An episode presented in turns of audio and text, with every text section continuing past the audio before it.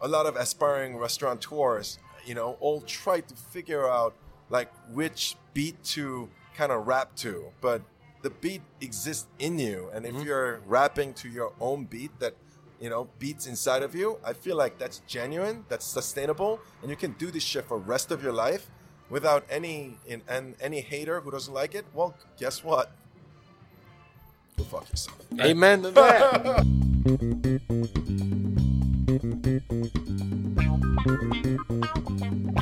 When you're talking, you want to be maybe like a fist or two from the mic.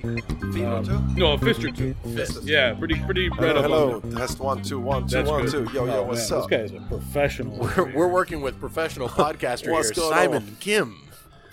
Forget the Michelin stars. He is a professional Right. podcaster. He gets one Pan Con Thanks podcast. Thanks for joining.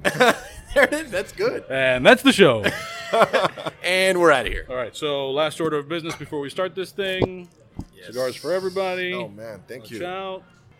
Welcome to the next episode of Pan Con Podcast. Oh, do we only have one? Here, no, go ahead. Oh, no, I, was, I, I thought that I had brought more than one lighter. starring Nick being confused as per usual. This is Pan Con Podcast. I am. I'm oh, going to give yeah? myself a title here. Watch out, drinks here, courtesy of Emma. Man, that is Thank a- you very much. I got my James Pepper on over here. Watch out. Last This is- time someone got a martini was Larry, and things Oh, got Larry real Long crazy Island. in that Long Island. Larry is a martini man. Long Island Larry. He was on martini like three or four by the time he yeah, started. Yeah, I know. I'm actually from Long Island. Well, what, no, well, it's because he drinks Long Island iced teas. You know Larry. Larry Carino, he's my publicist. Sure, Yeah, absolutely. he was courting you. He told me, he said, tell Simon Oh, I really? say hello. No, I, I got I got an email from Larry. He's like, "Yo, I need reservations." I was like, "Yeah, for sure." He's actually sitting over there having dinner right now. Oh, is he tell, really? Tell That's Simon so I, I cool. need Yeah. some reservations. I'm sure he'll Goddamn. crash this party. Yeah, you know, he picked someone else. What am I going I'm to do, not Mike? like- What am I going to do? Yeah. I hope there's no mafia thing going on. You know? The Carino Mafia is strong around here. Uh, no, there isn't. So uh, this is Pan Con Podcast. I am Nick Jimenez. I am joined, as usual, by our host, eighth grade basketball MVP, James Beard, semifinalist chef, and owner of the Averett University all-time record for most cafecitos brewed by a defensive lineman, Michael Beltran. Oh! We got competition for, for Zach Stern in the sound effects department. Zach don't Stern know. came hard with the sound effects. I feel like this is going to be a good Zach ride. is already upset. Oh, He's been man. dethroned. and and we are joined by human soundboard and uh, and guest on this podcast, Simon Kim. Simon Kim is the proprietor of a place called Cote. Did I say that right? Goat. Goat. Or you can say coat. Yeah. Okay, but no, but I like saying things right. I like it.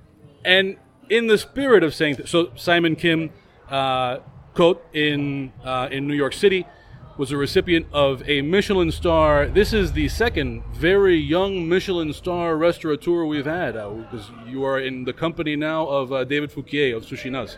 I see. Uh, also, and this is where I'll hand it off to you. I just want to say this: I, I met Simon five minutes ago, but I already, before I met him, appreciated him very much because of all the guests we have had on this podcast who note that they are restaurateurs in their Instagram bios. Simon is one of the few who doesn't spell it with that obnoxious N, restaurateur. That is not a thing. It makes no sense. So thank you, Simon, for knowing how that word is said. Man, that Thank is- you, Nick. But Nick by the is way, I actually spelt it with an N, and then somebody actually uh, DM'd me, "Hey, that's not how you spell it." That just And- means that you have Yeah. good people around you. Exactly. So I was like, "Oh, okay." A little embarrassed, but you know, you learn. Hey, you learn. you live and you learn, right? there you go. Simon, welcome. Cheers. Cheers, man. Thank you. Welcome to Pan Con Podcast and welcome to Miami. Much appreciated. Man, there's so many things. It, it- there's so many things to talk about. I have to say, I listened to an interview today that you did with some. What was the one that you sent me? That was um, it was a Korean American channel, and I forget the interviewer's name. It was her. You drank half a bottle of Julie, whiskey. yeah, I got Yeah, yeah. pretty tanked. Yes. Yeah.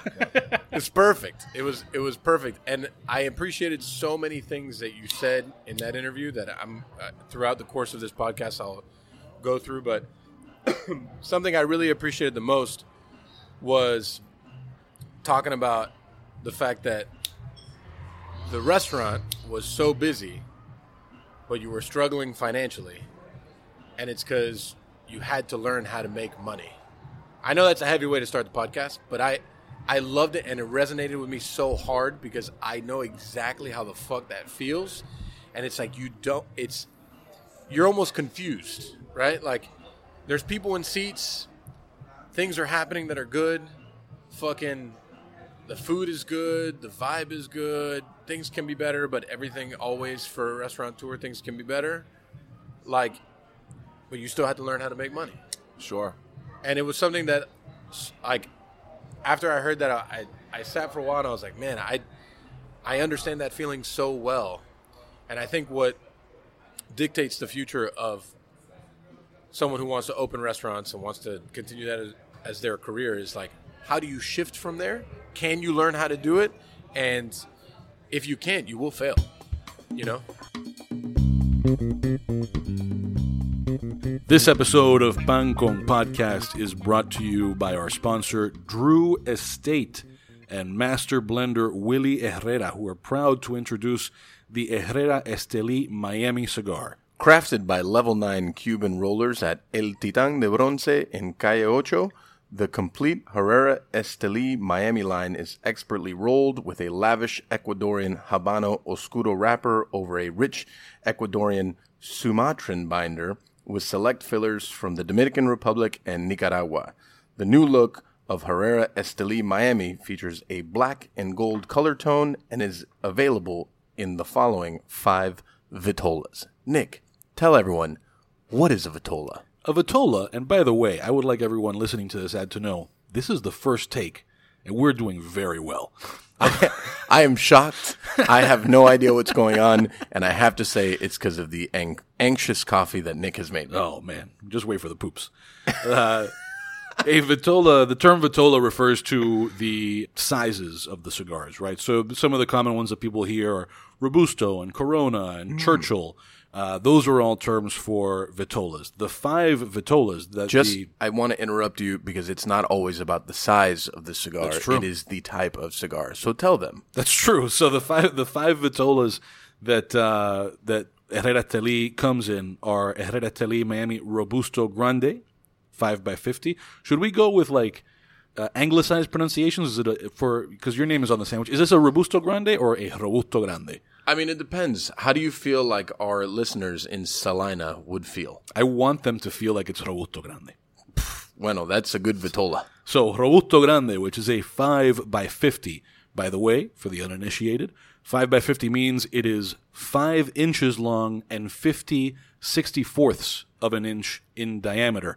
So uh, close to five six. So just you have painting a picture here in your mind.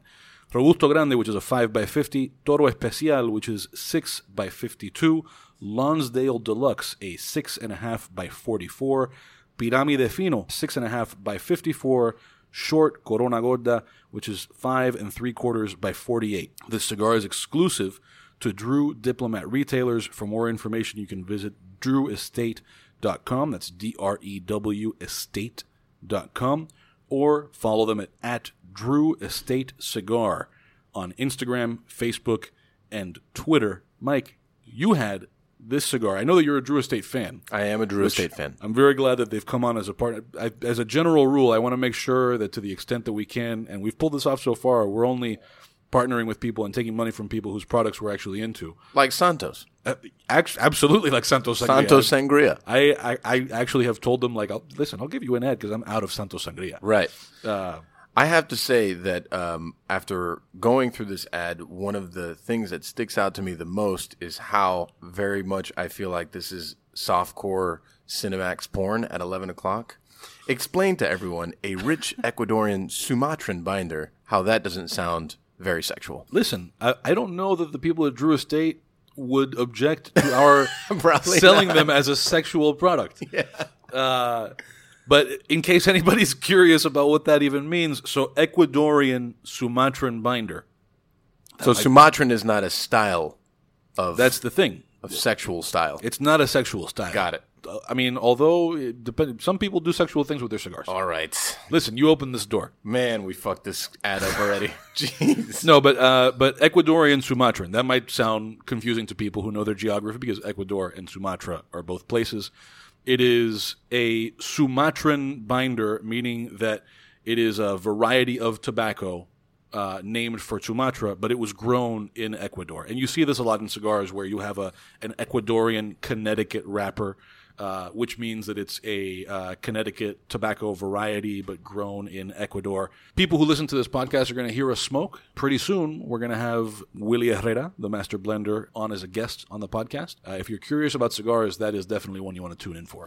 I have to say that I, I smoke a pretty good wide range of cigars, and I, I gravitate towards Drew Estate a lot. I think that the consistent, how consistent and good those cigars are is like very rare. And we've talked about that a lot. Like, you know, sometimes you'll get a cigar and then it'll be great, and then you go back to get it like six months later, and it's just not as good. I've never had that experience with Drew Estate stuff, and it's like, I, I don't know. I've I've been a fan for a long time, way before they started paying me to say I was a fan. right. Way No, it's true. Yeah. It's true. No, we've been to cigar shops together a lot- more than once. You've pointed out Drew Estate things, But that's what like, I- I I've actually- smoked that, and that's awesome. The red label uh, Herrera Esteli I smoke every week.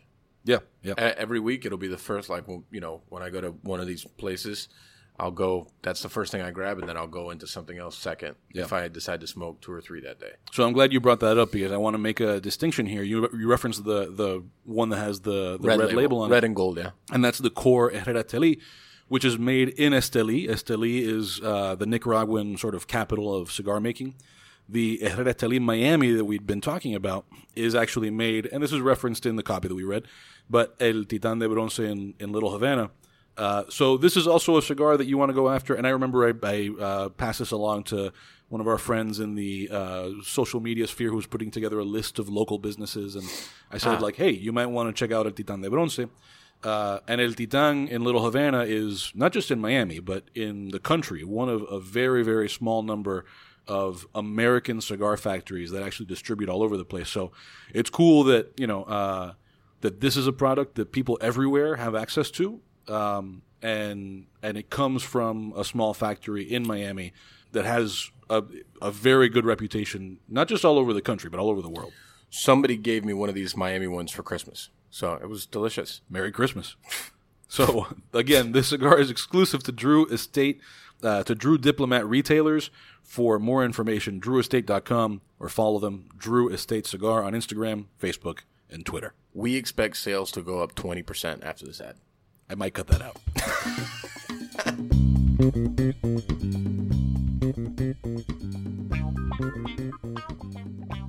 I think what really like dictates the future of a restaurateur is like, can you find your way out of that? How do you find your way out of that? Do you, and at that point for you, what was it?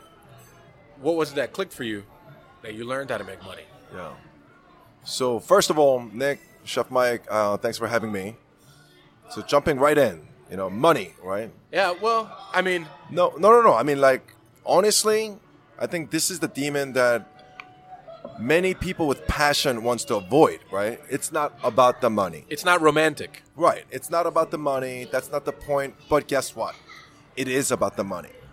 Because if you want to cook at your house, if you want to have your some of, of your friends over, it's a very different thing. But you have people working with you who believes in your vision and who believes in the mission and who comes to work, and you need to pay these people, you know, as best as you can. Right. In fact, you want to pay them more and you want them to continuously grow and you want to continuously improve their quality of life. And so the moment that it really clicked is when I had to shut my restaurant down. Hmm. You know, when I first started that restaurant when I was 30 years old, and I'm so grateful that restaurant was always busy from the day one. You know, Right. the restaurant was busy, but it was but I just couldn't make money. So that joy of having a full restaurant and joy of being on the floor, being able to spend the time with your guests, you know, drinking wine with them, talking about the amazing vision and all those things. And then when the the shift is over, everyone goes home, you're looking at the balance sheet, you're like, "Oh my god, I'm losing money." Right. but and you know obviously we're not we we tried our best. You know we looked at our um, food costs and all those things. Food costs and supplies and all those things are actually much more manageable. But what's not manageable is labor costs. Right. what are you going to do? You're going to let go of a sous chef that's been with you from the day one? No i feel like so long so short when I had to shut my restaurant down, it was like, you know, you have a, is that, whose dog is the PD? Petey is, is Nick's. Uh, he's actually the host of the podcast. Yeah. We're all just here for Petey, but it's Nick's dog. So now we're talking about something serious. I want to talk about what it felt like to close my own restaurant with a Michelin star. Yeah. It was like I had dog all my life. It was like euthanizing your own dog, if you will. You know, it was the saddest thing. Yeah. Yeah. Petey, cover yours. It was the saddest thing in my entire life. And I realized, you know, that as a restaurateur, if you sign up to become the business owner, become a business owner, you have a fiduciary duty. You know, Correct. as much as you might want to have great time having fun with a guest or um, serving the best food, but you have, you know, you're you have to financially support all of your people. And I think that's when it really clicked. Yeah. I mean, we just turned five a week ago. So, Happy birthday, belated. Thank you. Yeah. And it was it was a big milestone for me because the at the beginning for me it was very similar like romance i love my food i love my restaurant i love the people that work in it all those things and thankfully Ariete was my first and we haven't had to close Ariete other than you know for quarantine but i know it's been God bless you. it's been shocking. Yeah. But because year two was so difficult, right? And it was like looking at all those things, and it's when it became romantic to I have a responsibility to not only, you know, continue the dream that I have, but to keep people employed, to continue cooking the food that we cook, because I feel like it does have an impact long term. Um, to keep on doing the things that we're doing. There's bigger responsibilities here. You need to stop living in the clouds and you need to look down and like search within yourself what really what it really does. And that's why money is important. And all my friends that open up restaurants now and they, they're doing all the things, I tell them like there's certain things that you need to consider from day one, right now. How you structure the entire business, day one will affect you forever. And I know that we can all love food, we can all love everything, we can all do all the things, but you cannot lose sight of that balance sheet. You cannot lose sight of the P&L, you cannot lose sight of like the greater goal, which is staying open and making money, right? So that's why when you said that it it resonated with me so much because it was like it is romance, right? Like the the idea of dining, the art of dining, the whole thing from the kind of food that you serve to the kind of service you st- you have, the the drinks that you serve, the wine, all that stuff. It's romantic, it's art. There's so many things that go into it. But in order to be able to do that, you need to have money. You need to have money. And then on top of that, you as an owner, right, which a lot of people on the other side of this don't understand, is you have responsibilities to people that give you money Absolutely. that you have to give them their money back.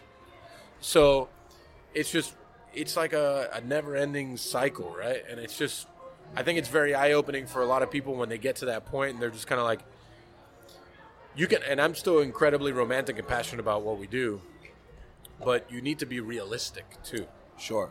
Realism, like the whole realistic aspect, like this is not realistic as a restaurant. This is just not it's not going to make you money. You're not going to be able to stay open, and your dream restaurant will close. It's almost like it's about the romance. We didn't get into this business because you know it pays as good as the hedge fund managers or private no. equity guys do. You know, No. we got into this business because we genuinely love the romance of it. Yeah, And what I realized is that a lot of times people think that is it about the romance or is it about the finance, right? right. that's not the question that that I like to a- ask anymore. You know, I realize that money and financial stability and growth allows you to continuously be romantic. Right. So it's it's definitely not mutually exclusive. In fact, one actually supports the other, Right. And have a beautiful thing because I want my sous chef to be able to live in a beautiful home, Right. beautiful car, and be able to have a family and actually, you know, have a great quality of life. Right. You know, along with the passion, a place where he can be passionate, he can, you know, continuously learn. And why, why do I have to choose one or the other Right. when we can, you know, try to do both? I I loved it. That that a lot of things stuck out for me for that thing, and we'll we'll get into it more. But anyways, I know we started with a heavy hitter. That was like a fastball. Step Yeah. one. Sorry. It's like a home run, uh, uh, home base on the on the. It's been a long. It's been a long week and year and day. So that's why I started here, pretty strong. Happy Friday. Oh, Yeah. Happy Thursday. Thursday. Yeah. Today is Thursday. Um, so, tell me a little bit about yourself. Where you grew up, how you got here, New York experience, you know, your restaurant experience. Unpack some of those things. Sure. So my name is Simon Kim, owner of a Cote Korean Steakhouse uh, in New York and now in Miami to open in early February. Um, I was born and raised in Seoul, Korea. I came to America when I was 13 years old. Uh, I didn't know how to speak English. I, I knew how to say hello. Um, I moved to New York. Uh, I grew up in Long Island after that since I was 13. When I was 16 years old, my parents opened a restaurant in Tribeca, so I started my restaurant job as a busboy. And since then, I fell in love with the hospitality. I went to school in Las Vegas, studied hospitality, worked for MGM Grand, came back to New York, worked for uh, places like Pierre Gas or Chef Jean Georges Yeah. and Chef uh, Thomas Keller. And then I opened my restaurant in uh, West Village, Piora, now closed. Um, and I opened my second restaurant concept, which is Cote, in 2017, and it's been. Uh, I'm so grateful that it's been a beautiful ride. Uh, the concept itself is something. The concept is who I am. I'm Korean. I was born in Korea, but I'm American. I was born in. Uh, now I, I grew up in America. So Korean steakhouse is what uh, Cote is. The best of both worlds that I try to meet. And here I am opening a restaurant in Miami. I'm falling in love with uh, Miami, and life is good. That does sound good. So, the restaurant that your parents opened in Tribeca, what was that like? So it was um the like this was this was late '90s, so it was Yeah. uh, quite a while ago, and Korean food was definitely not what it what it is now. no one really knew what it was, and it was all kind of uh, located in 32nd Street, which is a K town, if you will. Yeah. I've been there. Yeah, that's Yeah. where all the chefs hang out after work. Yeah. uh, karaoke. Hint, hint.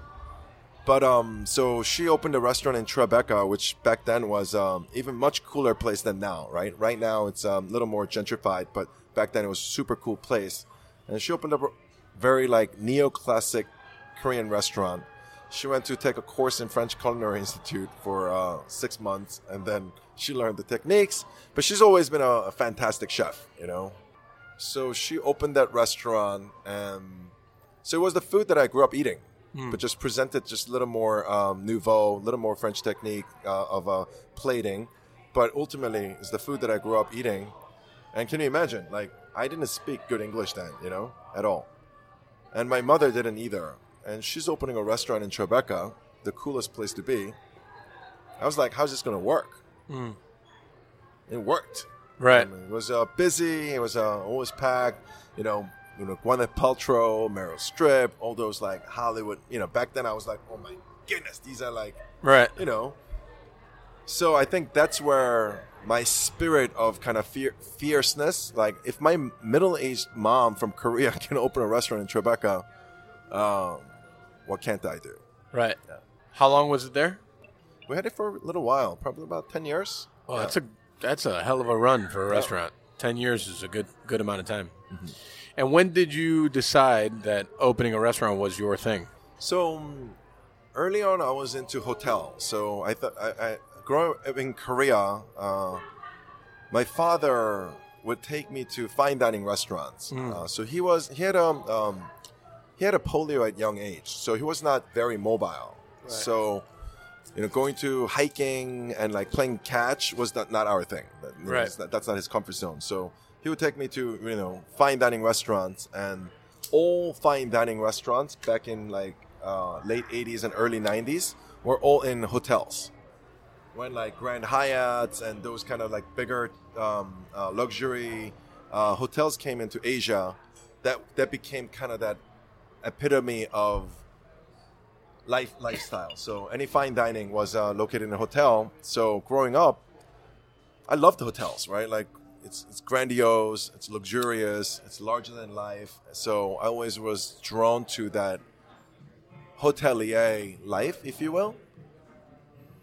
that's why I went to hotel school. But so my first job was at um, MGM Grand. While going to uh, UNLV for hotel management, I actually found a job as a front desk agent at MGM Grand. Yeah, that's how it all started. And then um, I was there for two and a half years. I became a front desk manager. And one day, because I was at the front desk, and I'm not sure if you uh, recognize it or not, but I'm a, I'm a guy that says hello to everybody. It doesn't matter who you are. I'm in the front desk. I say hello to everybody. Right. And then one day, the vice president of fine dining came up to me, and I'm like 25, and he's like, Simon, do you want to run a, a, a Japanese fine dining restaurant? And I was like, fuck yes, let's let's let's give it a shot. And then that I started working as a manager there. I feel like that's when I genuinely felt like a fish has finally met its water. That's a good feeling. Mm. And how long were you there in the hotel?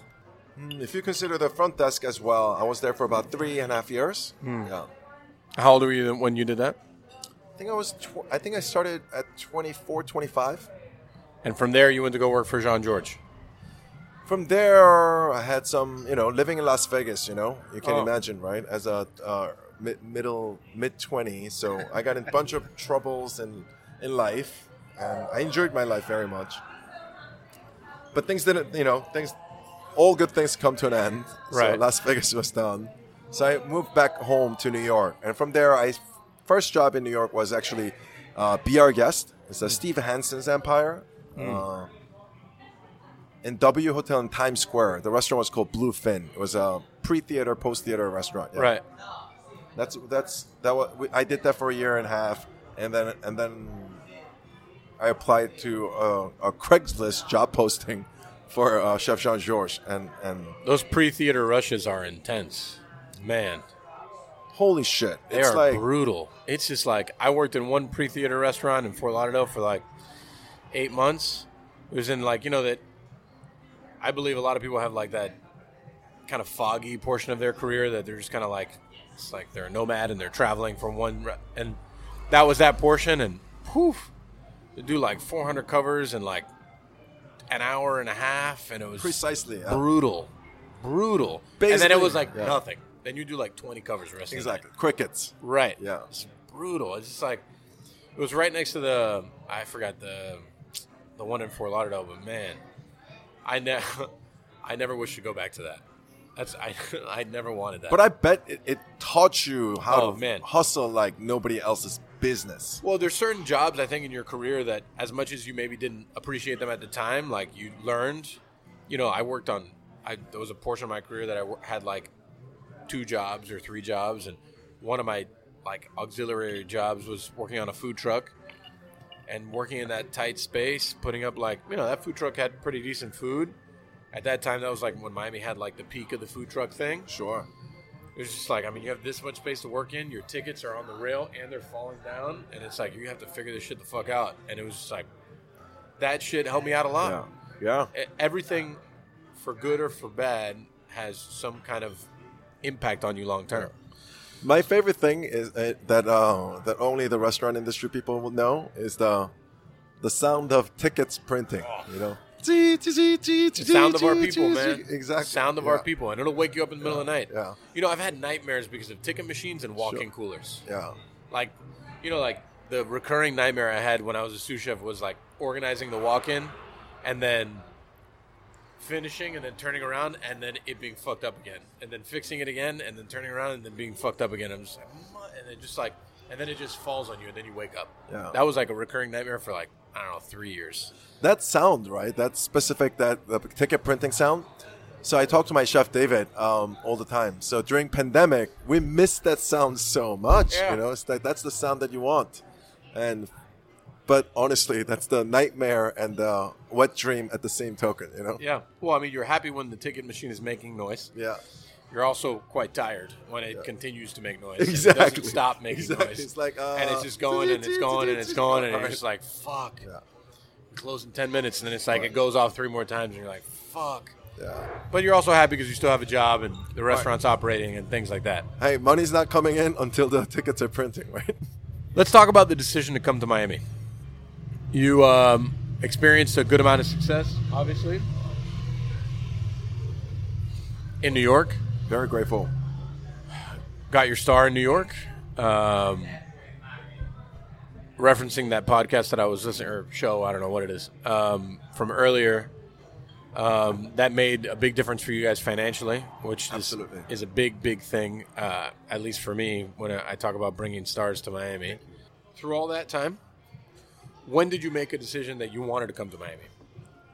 And I want to, I want to, Yeah. I want, I'd like to preface the question because our listeners and people who do follow me will say that I'm very outspoken Sure. about the New York thing coming down to Miami, Hmm. right? And is it because you saw opportunity in us before, or is it you only see opportunity in us now?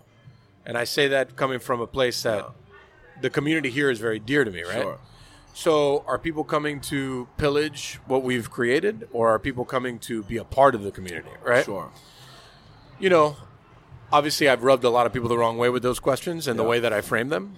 Um, and that's why I ask you was the idea BC Yeah. or was it now? And was it because you saw something here that you thought that you could help improve? Yeah.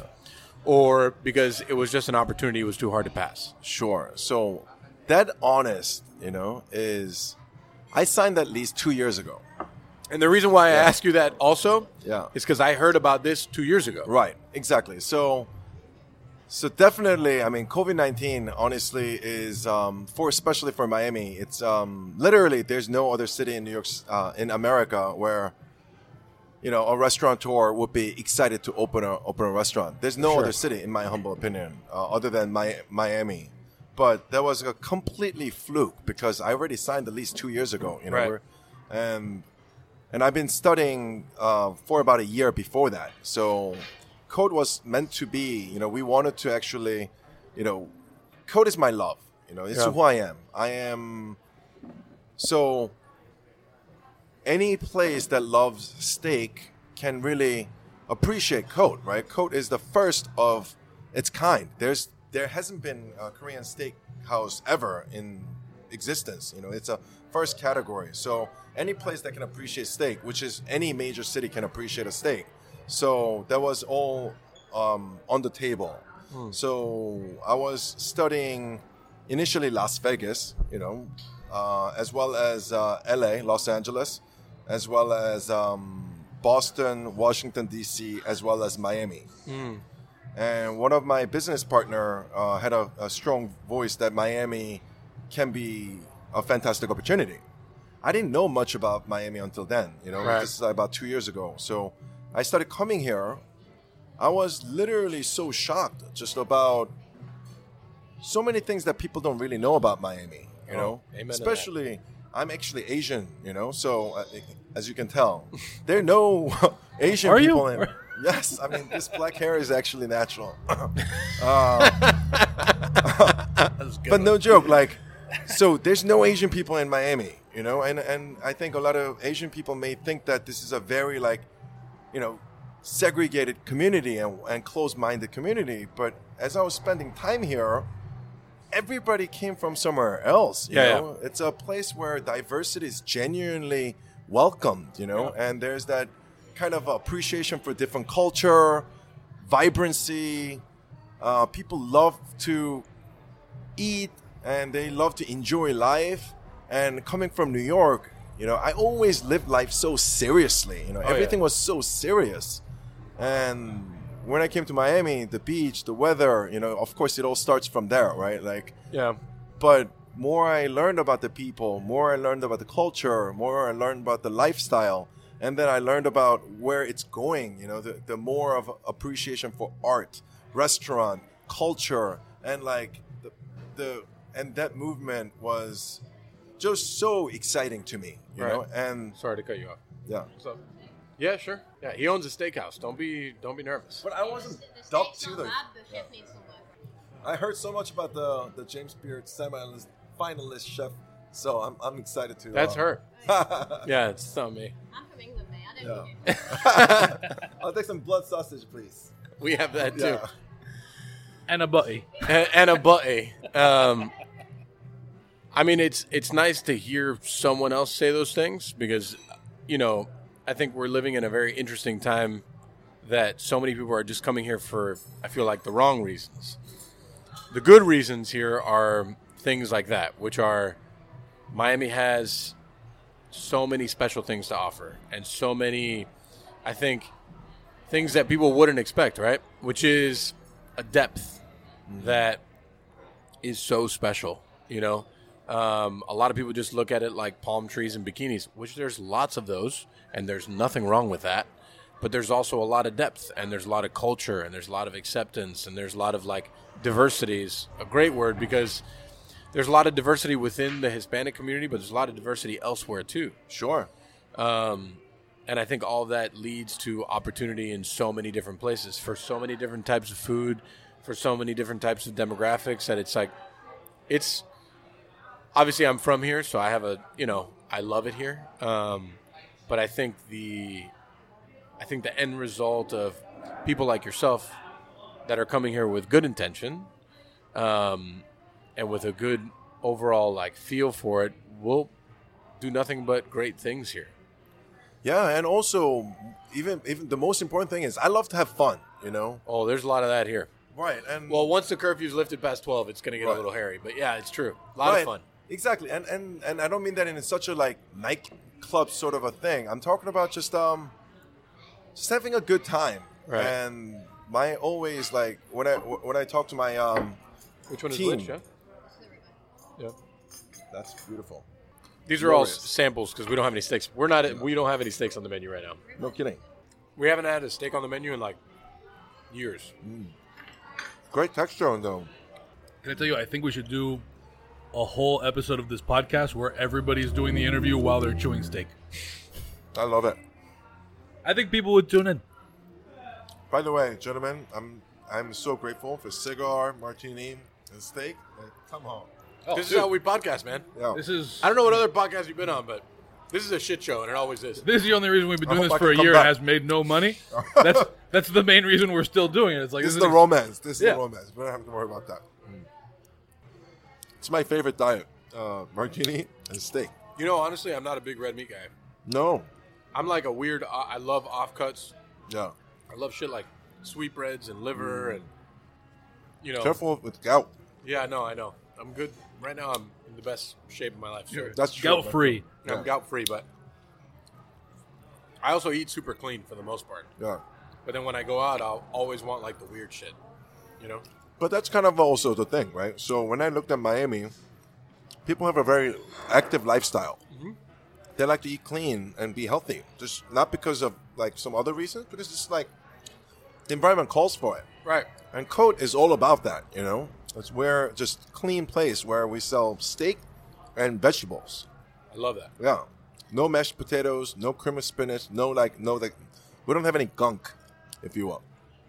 The, the stuff that sticks to your ribs. Right. In New York, did you ever go to Misi? Of course, I love Misi. Yeah. It's kind of like that. It's just pasta and vegetables, yeah. but this is steak and vegetables. Right. Honestly, Misi was an incredible meal. I love Misi. Man, that Yeah. restaurant was great. Lilia is also fantastic as well. We also went there. We Yeah. ate at like 22 places in two days. It Well, was thanks crazy. coming. Thanks for coming to Cote. Yeah. I hear it's hard to get a reservation there. That's why Larry's hitting you up. Yeah, you you'll be my guest. That time we went to um, Uncle Boons. Yeah, That place was awesome. and now it's closed. I know. Yeah. So many things. Odd Fellows, you been there? The ice cream place in New York. Some of the best ice cream I've ever had.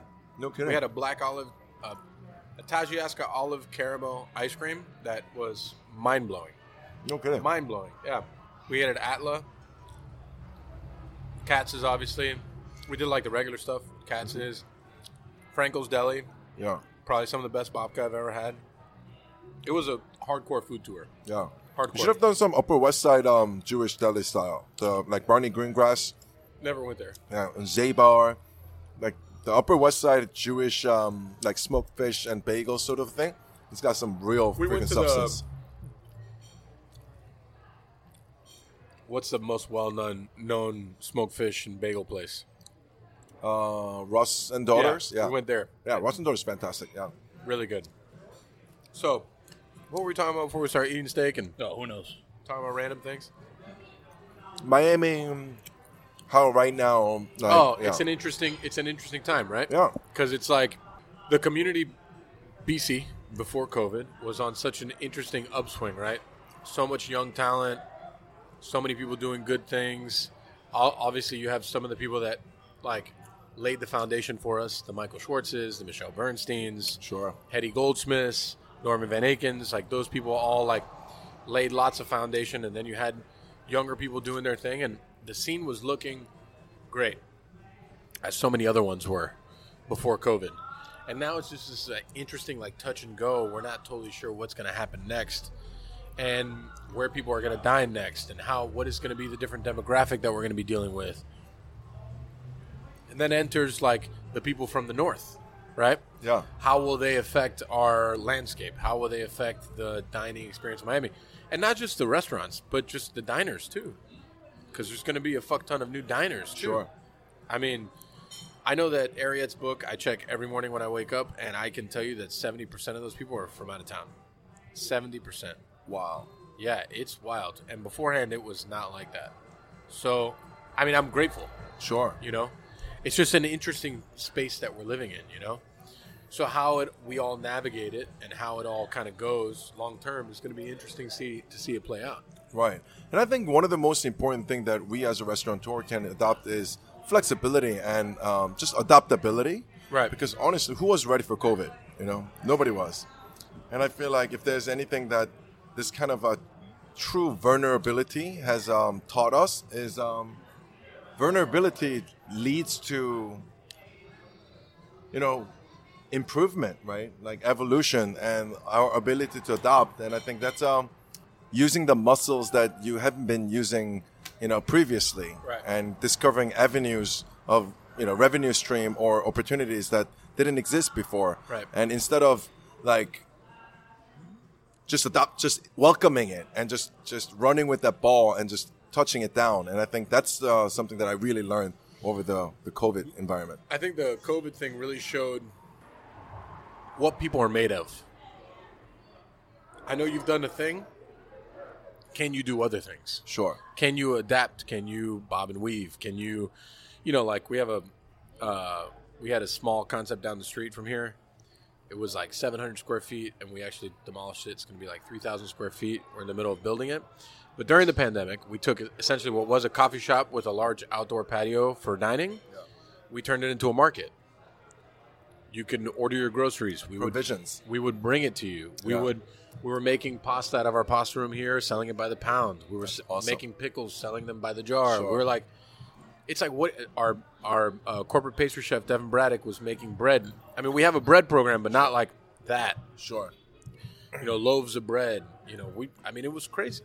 It was like what you have to dig deep now to see what you can really make of this because this is a fucked situation. So it's like we can either, you know, kind of like lay down and say we've been beaten, or we can figure it the fuck out. And I think also on the other side of it, it's kind of the same thing. It's like we all have to adapt. We have to understand the world's going to be different. It's never going to go back to the way that it was. And if it was does go back, it's not going to be for a long fucking time. Sure. So how do we adapt now? That's the biggest question. And I keep telling people, have you adapted now? What are your plans to adapt? Even if you're opening a restaurant now, are you prepared to adapt to something that you weren't prepared for before? Sure. It's a whole fucking, it's a whole thing, you know, Right. whole thing. And to to to me, that COVID was actually an eye opening, and it was actually a, a you know something that we learned so much. I mean, I never knew anything about you know airborne disease. You know, it was not something that I thought about. You know, Right. I thought about how to cook the best steak and procure the best steak, but what I learned is really unique. So you know, vapors, right? Like, let's talk about how COVID spreads. You know, It- Right. it's uh, it's about our saliva and uh, va- uh, vape uh, vapor that comes out when you're speaking, and and it gets transferred through there. And before, I never thought about that, but I realized that in middle of our table, I actually have a ventilation system that has a very strong CFM that actually sucks down, so that if Mike, if you're talking to me, there's actually a barrier that actually sucks all of the air Wow. what you're fuming out into not just circulating it, but to exiting. You know. Wow. And that's something that I learned. So innately, Cote was actually very COVID environment friendly concept. And so as I was developed now, we're opening Miami. So construction started actually May. So I actually, this May, I actually had an opportunity to pull out, right? Because honestly, back in May, like Miami was not in a good place. Right. Nobody was. Right. So I had an opportunity to pull out and not put in the you know millions of dollars that I put in. But um, I doubled down on it, you know. So we actually purchased a air handling unit. It's called um, DOAS. Yeah. It's like a dedicated outdoor air system. So it's a it's a lot of money, you know. It's a half a million dollar state of art pro uh, system. So what this does is, so a we have a great exhaust that actually eject all the air in the middle of the table. But not only that, a lot of restaurants conventional air conditioning system or indoor system all kind of um, because it's a has a certain amount of capacity so you can't take all the hot air from outside and, and make it into cold so what they do is they take cold air from inside they recirculate it with uh, filtration but we invested in this unit, uh, DOAS, which is dedicated outdoor air system. So this is a high efficiency unit that actually takes outdoor air and it can take immediately take it into chill filter and pump it into uh, uh, indoor. So now I have a great exhaust. I mean, if you think of it as a car, we have a good exhaust. Right. Now I just invested in the best uh, uh, into air intake. So together it makes it uh, probably one of the most um, safest co- airborne Ill- illness um, indoor dining in possibly in, in America. That's intense. Right. And you made that decision in May. Yeah. Wow. That's nice. I mean, it's it's one of those things that now when you go to build a new restaurant, it's all things new things that you have to take into consideration, right? Because it's like like I said, we're not sure where this is going to go or how long this is going to go or kind of like what's the next steps of this. So it's really just better to be prepared for it. Cuz like what you said, who the fuck was prepared for this in February? Nobody. Nobody. So how many seats is Cote? Cote New York or Cote Miami? Both. Cote New York is about 100 seats. Cote Miami is going to be about 150, Oh yeah. Yeah, All indoor or indoor outdoor? all indoor. All of it. Yeah, Wow. That is a lot of indoor dining. it is. Fuck. How many square feet is the space? It's about 6,000 square feet. Oh man. Yeah. Once you get over like four thousand, I start to get worried. Yeah. That's just the, that's me. It's like well, I don't know. like How many square feet is this? indoor. Yes. Uh, and outdoor. Just uh, Well, Ariete itself, just the top level is twenty two hundred square feet, and then Nave, just the top floor. That's not including outdoor dining. Is thirty two hundred square feet. nice. So, Nave, out- Nave yeah. used to be two spaces. We cut them in half. We had the building see. cut them in half because I didn't want. This was like one gigantic thing. This is going to be an event space eventually. Your But I- outdoor spaces. Oh man, it was fucking crucial. Like you know, imagine there was no indoor dining allowed. So actually, Nave was closed. It just opened. I think it's been a month this week that it's been reopened. Uh, so Ariete just took the whole patio, Yeah, it's the whole thing. beautiful We place. actually have a, a back patio we use for events as well, but it was a lifesaver, man. It was a, a huge and like when it first began, we started doing our tasting series also that we did once a month. It was like twelve courses, whatever, the whole nine, and we did it all outdoors. And we only did forty five people a night Sure, to make it like extra sure. extra by the lines, you know. But the outdoor dining really like it saved.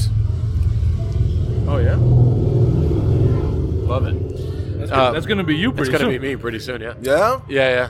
What are you Uh, getting? A Harley, a soft tail deluxe. Oh, you got plans No, to actually no. get something. You're Yeah, not just yeah. learning. No, this is a plan. awesome. this Oh, has man. all been uh, premeditated. Are you secretly like 50 years old? You having a midlife crisis right now? I don't know. I mean, he looks good right now, and Yeah. he's gonna get a Harley. I mean, Yeah. it's, uh, It's. I mean, why not though? Hold on, let's talk about that. Why not? Can you uh, No, explain to me why? No, I no, no. shouldn't? It's it's. Tell no, me why I should. No, I'm I'm very happy for you. You you absolutely should have. That's what you want to do. I just think I, I in a way, I just you know I'm I'm excited for you. But it's just it's funny that you're doing the uh, the caddy. Yeah. Well, I had the, I've had the caddy for a year. You're going caddy Glock Harley in a space of like 12 months. Hold on, what's a caddy? I have a Cadillac. No, No, it's- ela- 1961. elaborate. what? Yeah. God. Okay. Fine. It's like it's like I'm about to show you. This is all happening kids. very quickly. I know, bro. Damn. Oh, he Cadillac and Oh, a you- Davidson. you- what are you, 50 years? I mean, how? I'm, that's a good question. I mean, that's um, old man's. Uh, I made my life. It's cool guys that's, uh, things. Don't it say is. old men. Cool, cool guys. That's like I'm not- very cool. A very Dude, cool old guys. Get out of here, bro. Don't worry. Just invite me to Cote. I'll, I'll roll up. I'll park it right in the front. Give give you a little ride around the block. Yeah. yeah. Dude, that's that's so beautiful. I know. Is it easy to find one of these? No. it's easy to find, but one that actually runs and drives Right. well is. I mean, this I've had it for what a year already, A- about, and it's only been on the road for four months. All the other times it's been in the mechanic under construction. Wow. So it's just like I go back to our podcast with Danny Serfer a long time ago, and we always talk about like mental health in the kitchen and the whole restaurant world. Stop! What are you laughing at? Danny Serfer's yo-yo is your 61 Cadillac. yes, it is. That's accurate. So Danny tells me he was like, you know, Mike, you need to get a you need to get a hobby. And I was like, I have a hobby. I box, I train, I work. And he's like, you know, none of those are hobbies. I said, okay. So I found myself a fucking hobby, Nick. I don't know what's wrong with that. There's nothing wrong with it. I don't know. just, You're being very judgy. No, not at all. No, it's the same J word. We're jealous. Yeah. no, okay, I, I wish. cool. I, I no, a, a huge part of me wishes I was doing all of these things. Yeah, absolutely, Yeah. for sure. Congra- congratulations is what I'm trying to say. you only live one time. I Yeah, agree. you're over here driving YOLO. Cadillacs. Yeah, there it is. You're talking- I don't want to use the thing, but yeah, we went there. Yeah. We said I'll- YOLO. I'll You're the guy. fucking YOLOing people, and I'm talking into a ball tickler right now. yeah, I mean, you Come are on. talking That into a ball a ball tickler. tickler. Yeah, That is kind of cool. it's your ball tickler though. O- only for me. Matches In the COVID your- era, you don't want to share. Matches with your beard and the mus- you know, the stash. Yeah. Uh, man, how do we totally totally get off track again? There's listen, there's nothing wrong. I know how because the bikes. the Oh, the bikes motorcycle- roll, rode by, motorcycle. and then Nick said that's going to be me soon, and I said sure. Yeah, if I spend enough time in Miami, I do want to get a Harley chopper. yeah. Let's go, man. Let's go get one next week. Come on. Now I got to work out a little bit. I got to look look the part before I. Hey, I mean, you look good, man. Wait, Yeah, you trying to get a work? You come work out with me, 7 a.m. I'm, where, where do you work out? Place called Mickey Demos Boxing Gym. Which is where? I got to tell you exactly. It's north, like north. Mickey Demos, the email is advertising at Pan Con Podcast. Mickey Demos. Mickey. He could. I mean, listen. Mickey would actually be a good person to have on the podcast. It's an interesting background of boxing in South Florida and so on and so forth. So, uh, but yeah, I started boxing like two and a half years ago, and it's like my meditation slash workout every day. So, I boxed for about three months at uh, Mendez Gym in, in New York. in New York, Yeah. I know. I know that gym. I had a friend that went there too. Yeah. Thing about boxing is that it turns off all the conversations about other shit because you're just trying not to get hit. Sure. So it's like, you know, you have a couple of options. You can continue to be worried about all the other shit that's happening in your life restaurant related, personal related, life related, financially related, or you could try not to get hit in the face. Right. So I just want to just um, let it be known to everybody how sadistic in nature that is. Right. So instead, that's true. instead of dealing point. with uh, all the stresses, I'd rather deal with the stress of getting punched in the face. I love that, bro. Yeah, I mean, and for me, I feel afterwards, I feel like a million bucks. I actually know what you mean. That's the that's. Well, the you know, because. I've tried meditation, I just Yeah. don't get it. Yeah. But boxing, I get that shit. Like, Oh, speaking of meditation, I actually like meditation. that's good. That's good. Yeah. So how I see, you know, obviously I'm Asian once Yeah. again. So meditation Again, is kind just of a, to uh, you make sure, it's kinda- PSA. you know, it's kind of our thing. So how I view meditation is not some this holistic, some spiritual thing. You know, that's not how I view it at all. How I view it is like when you have your car, right? Um, before you start the engine, you actually turn it halfway through, Yep. and it goes ding, ding, ding, ding, and then it's self-assessed. Like, is the engine okay? Is If the it's if it's working, yeah. Exactly. To me, that's what meditation is for me. So in the morning, before I start, I just take like five to ten minutes and I start breathing. Yeah. I close my eyes and basically take a time to kind of assess where I am at. Sometimes I feel a little fat. I move around, I feel like, oh, I'm extra fat. Then I actually don't eat fatty shit. I actually like try to go for the salad and whatnot. So I feel like when you give yourself in the morning, like how you are doing, you know, we always ask how are you doing. You know, we never ask how we how you know we're doing ourselves. You know, Oh, ourselves. that's a good. That's a good. I feel like that five to ten minute really kind of um, you know, help, helps out assessing who, how I'm doing. I like I like that a lot. Hopefully, one day I can actually implement something like that. But it's interesting that you say, "How am I doing?" I think as a restaurateur owner thing, we fight so much for like the greater good of the company, the employee, the thing, and oftentimes it's like, you know, you ask, I, and especially this year, I feel like even more so than any other year, you ask people how they're doing.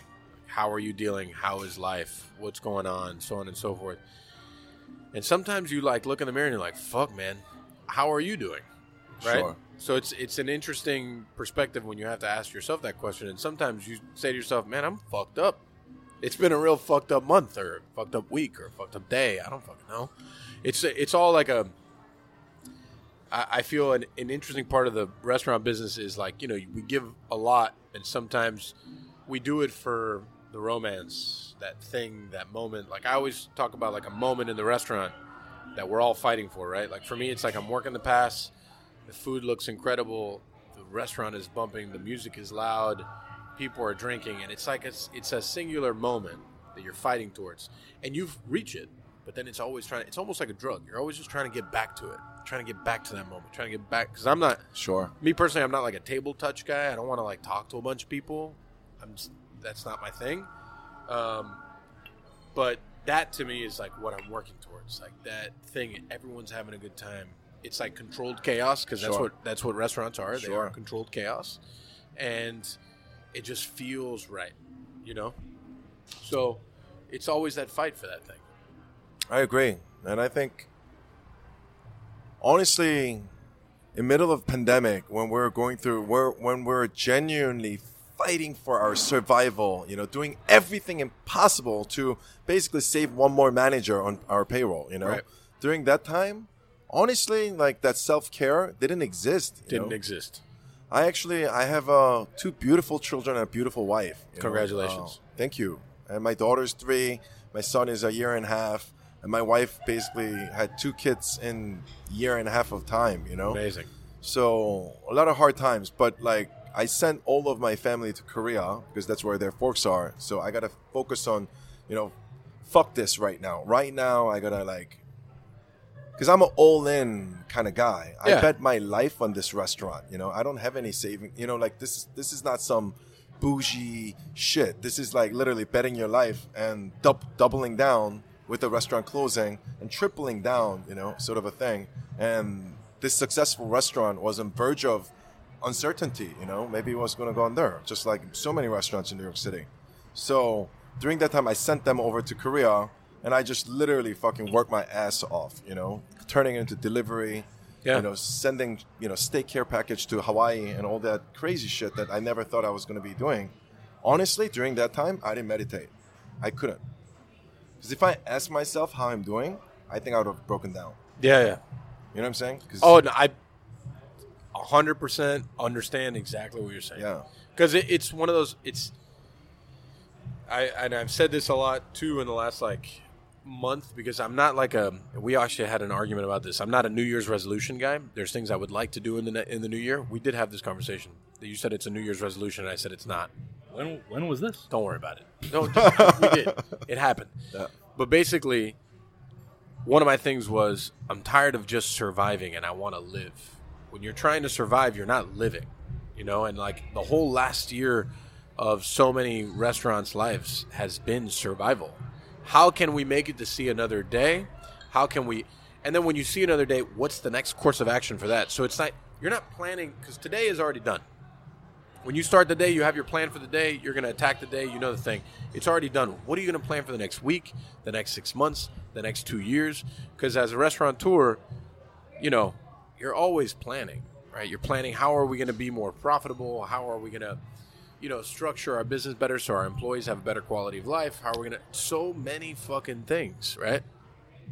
And this year has been completely kind of like in that same vein, but it's all about how are we going to survive? it's a dark place to be in. Sure. And I think, and it's not just our industry, right? It's so many. Sure. I can only resonate with the one that I know and the one that you know, right? Absolutely. It's just, it's so fucking much, you know? And then when you talk about doubling down, like we, a little coffee shop that was 700 square feet that's now going to be an actual restaurant, like, you know, we made that move in the middle of the pandemic. Signed four new leases in the middle of the pandemic. Woo! Bravo. And it's just like, you know, you're planning for the future. You're doubling down for things that hopefully one day will be good. And you and it's it's a fucking gamble because like at that point when all that shit was happening, people weren't even allowed to sit inside. Sure. so it's like, so we're gonna do what? But if not, if not now, when? When you're comfortable? I don't know. You know what they call call call you? A guy with uh, balls of steels. I don't know about a ball of steel. Yeah. You're putting down millions of dollars in a place in May. Yes. in the middle of a pandemic. I think the restaurant industry is just a it's a it's a genetic thing that you just you're like you're a fighter. You want to fight through things, and you don't think you can lose. Sure. You don't think you can lose, and if and if you do get knocked down, you will get back up. Right. That's just part of the restaurant thing. Especially when you have a great partners and great supporters and great, most important, great team, right? Because Yeah. as great of a chef you are, honestly, what can you do without line cooks and a porters and you know, literally, and prep cooks? We, I mean, the team that we have here, I do not know where I would be without them. Yeah. They are absolutely incredible. They have worked their fucking asses off. You know, like Ariete reopened, we literally had uh, four cooks and me. You know, when we reopened, and it was like, it was f- not busy, but fairly okay. And for the style of food that we do, it was fucking tough. It was a lot of work. My chef de cuisine and my two sous chefs were working 14, 16 hours a day. It was hard. They were like, we want everything to be better Yeah. and that's just something that it's in them. Like, 'cause I get them like, we can take things off the menu. I don't want to, I don't want to push because it's Sure. not me, right?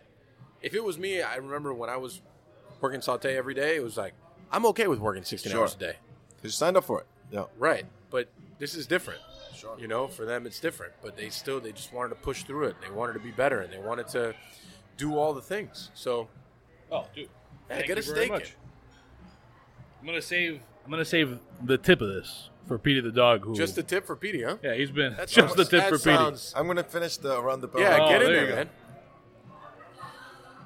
Oh man, that's good. I'm glad. Uh, I, I when I when I talk to people that have that same, I feel good because it's like, I think a lot of times too in the restaurant industry we're like, man, is is it just me? Mm. Am I the only one that feels this way? Because also the restaurant business is not a place that is okay with vulnerability or feeling uh, like you can, like that you could take a fall, Right. right? Like you're you're not allowed to be vulnerable because it's such a tough, hard business.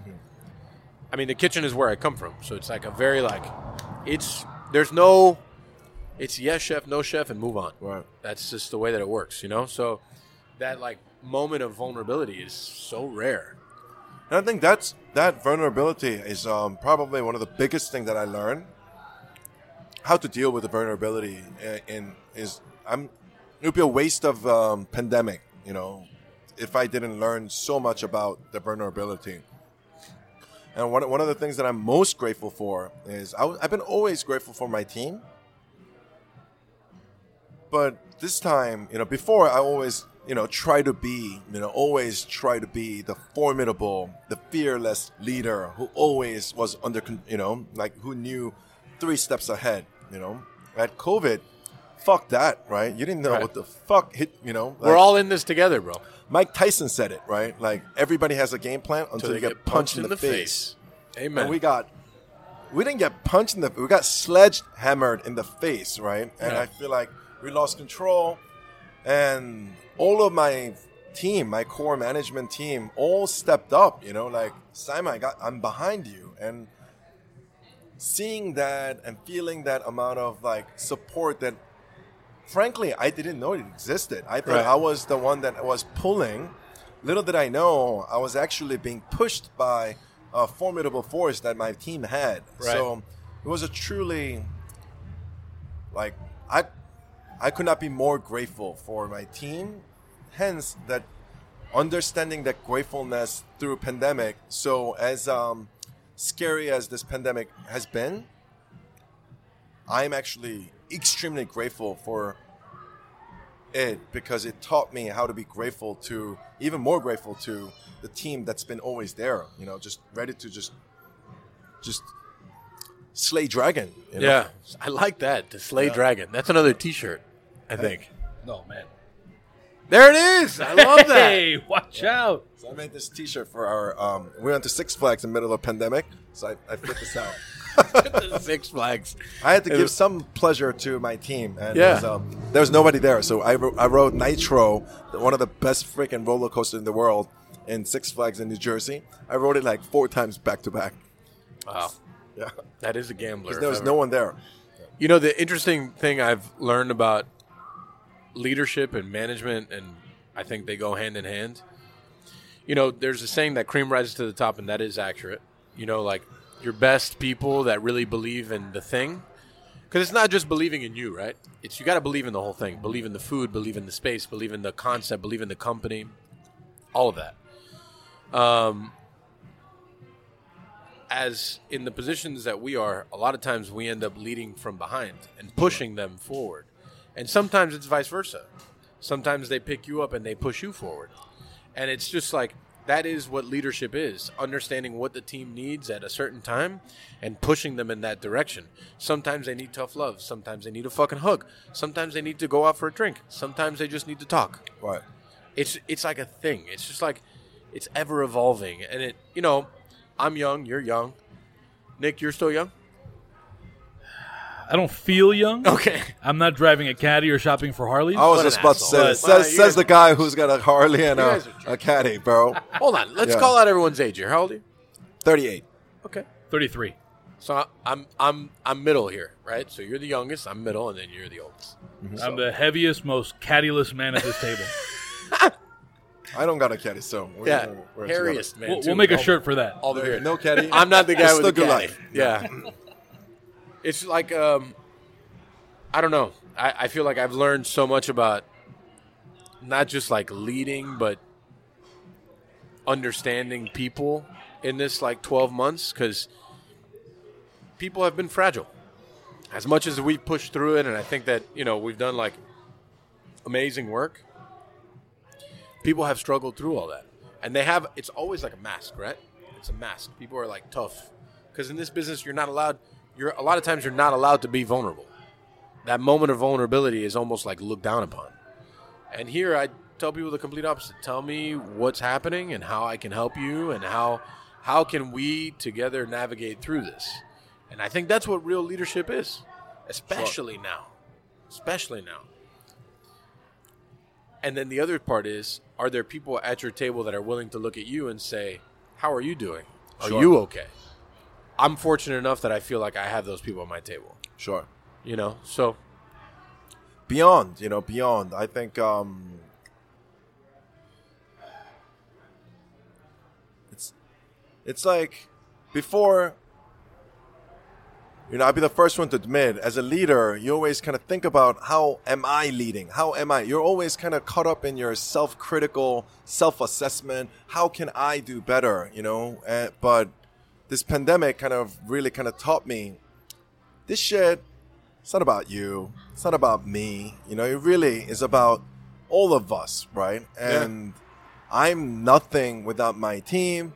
And together, like one plus one is actually not two. You know, maybe one plus one, maybe two point two. Maybe there's some little bit of a, a error, but actually one plus one plus one plus one plus one plus one plus one, it can actually equate to fucking forty five.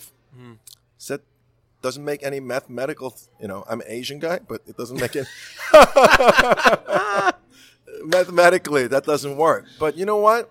That's where the romance comes into play, Yeah. right? It's the magic. You know, like It's I believe moment. in magic. Yeah. it's the moment. It's like Right. it's the team, and it's always like I always feel like we're just a couple notches away from chaos, right? Like we're almost there, but the team is all working in unison and all working so hard to keep it under control. Yeah. And that's why I say it all the time.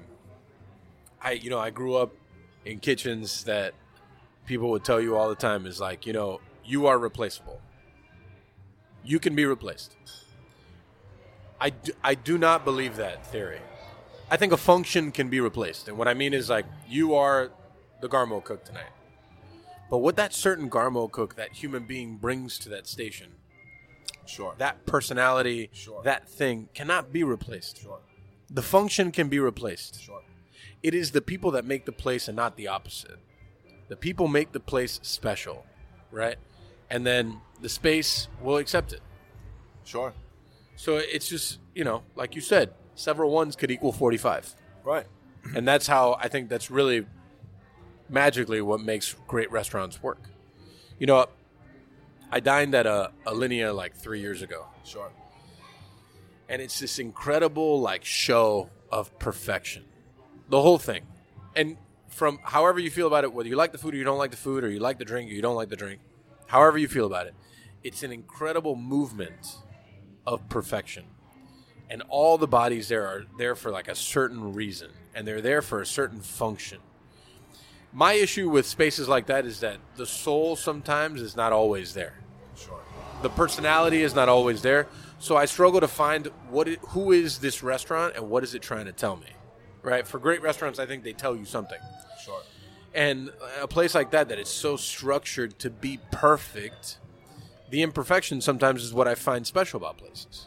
Because the imperfection lies in the human aspect of things because no per, no human being is perfect. So it's like it just goes back to that statement. It's the people that make the place, not the place that make the people Sure. you know, and it's teamwork is I think the resounding thing. It's like every chef, every fuckface chef on the planet that says that they're like the number one and they have the biggest ego, they can't even walk through a fucking door, realize if their whole team walks out, they're not shit. Sure. They're nobody. I don't care how good your fucking food is. And the same thing for anyone working in the front of the house. Same for every restaurateur. You want to come in and barrel down on everyone. It's just not realistic, man. Sure. It's not. Your team is what makes it. Right. And on that note, I think that's exactly what I strive for. So with Cote, we never want to be more than what we are now. I mean that in um, we will always continuously, you know, try to become more excellence. You know, add, add the dose of more excellence, evolve, do things that we do every day, just one day better, just a little bit better, a little bit better. But that being said, I think innately as a DNA, let's say if a 4.0 is the highest grade that you can get, you know, 3.5 or 3.6, um, I was not very academic. Is that still A? 3.6? I Nick, GPA 3.6? Nick is the I- academic. Is the academic. No, I was actually a two point something student. Uh, You went no, to Belen. I, I want to say that's a that's a B B plus ish. That's still. So what, what is A? Still pretty solid. Uh, What is that? gen- generally, 3.75? generally four, I think, unless but the scales have changed. no, I but don't no, it's, it's A and A minus. Yeah. There's Yeah, a, there's A- A there's A plus A and then A minus. but I think well, I don't know if everybody's done this, but I think a lot of people did away with minuses. Oh yeah. Yeah, So Whatever, what is A plus then? Would be like four or five or two five. Oh, so it's over a four. Right. Yeah, this yeah, seems yeah. wrong. All right, so let's start, let's go- let's scratch it. Let's whatever, start from the no, no, beginning. no, Let's start from the no, no. I, can, I think I can, I can stick to this. So Okay. let's say let's say there are three Michelin star restaurants that's striving for 4.5. Okay. The A plus, right? A plus. It's fantastic. I love going to those restaurants to really get a dose of that excellence, you know. But what I strive to do is I want to create an environment where my employees can actually be themselves. You know, you don't have to push yourself to 110% every day, you know.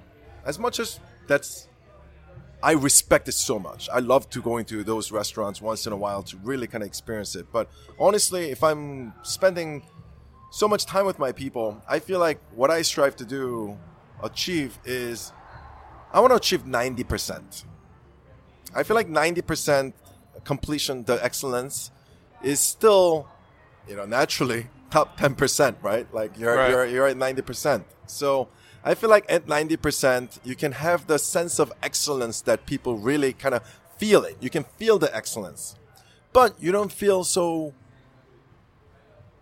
so much so that where you feel like you're at a hemisphere where you feel a little uncomfortable. Rigid. Yes. Stay like uh, the way I always explain some of those places is sterile. Right.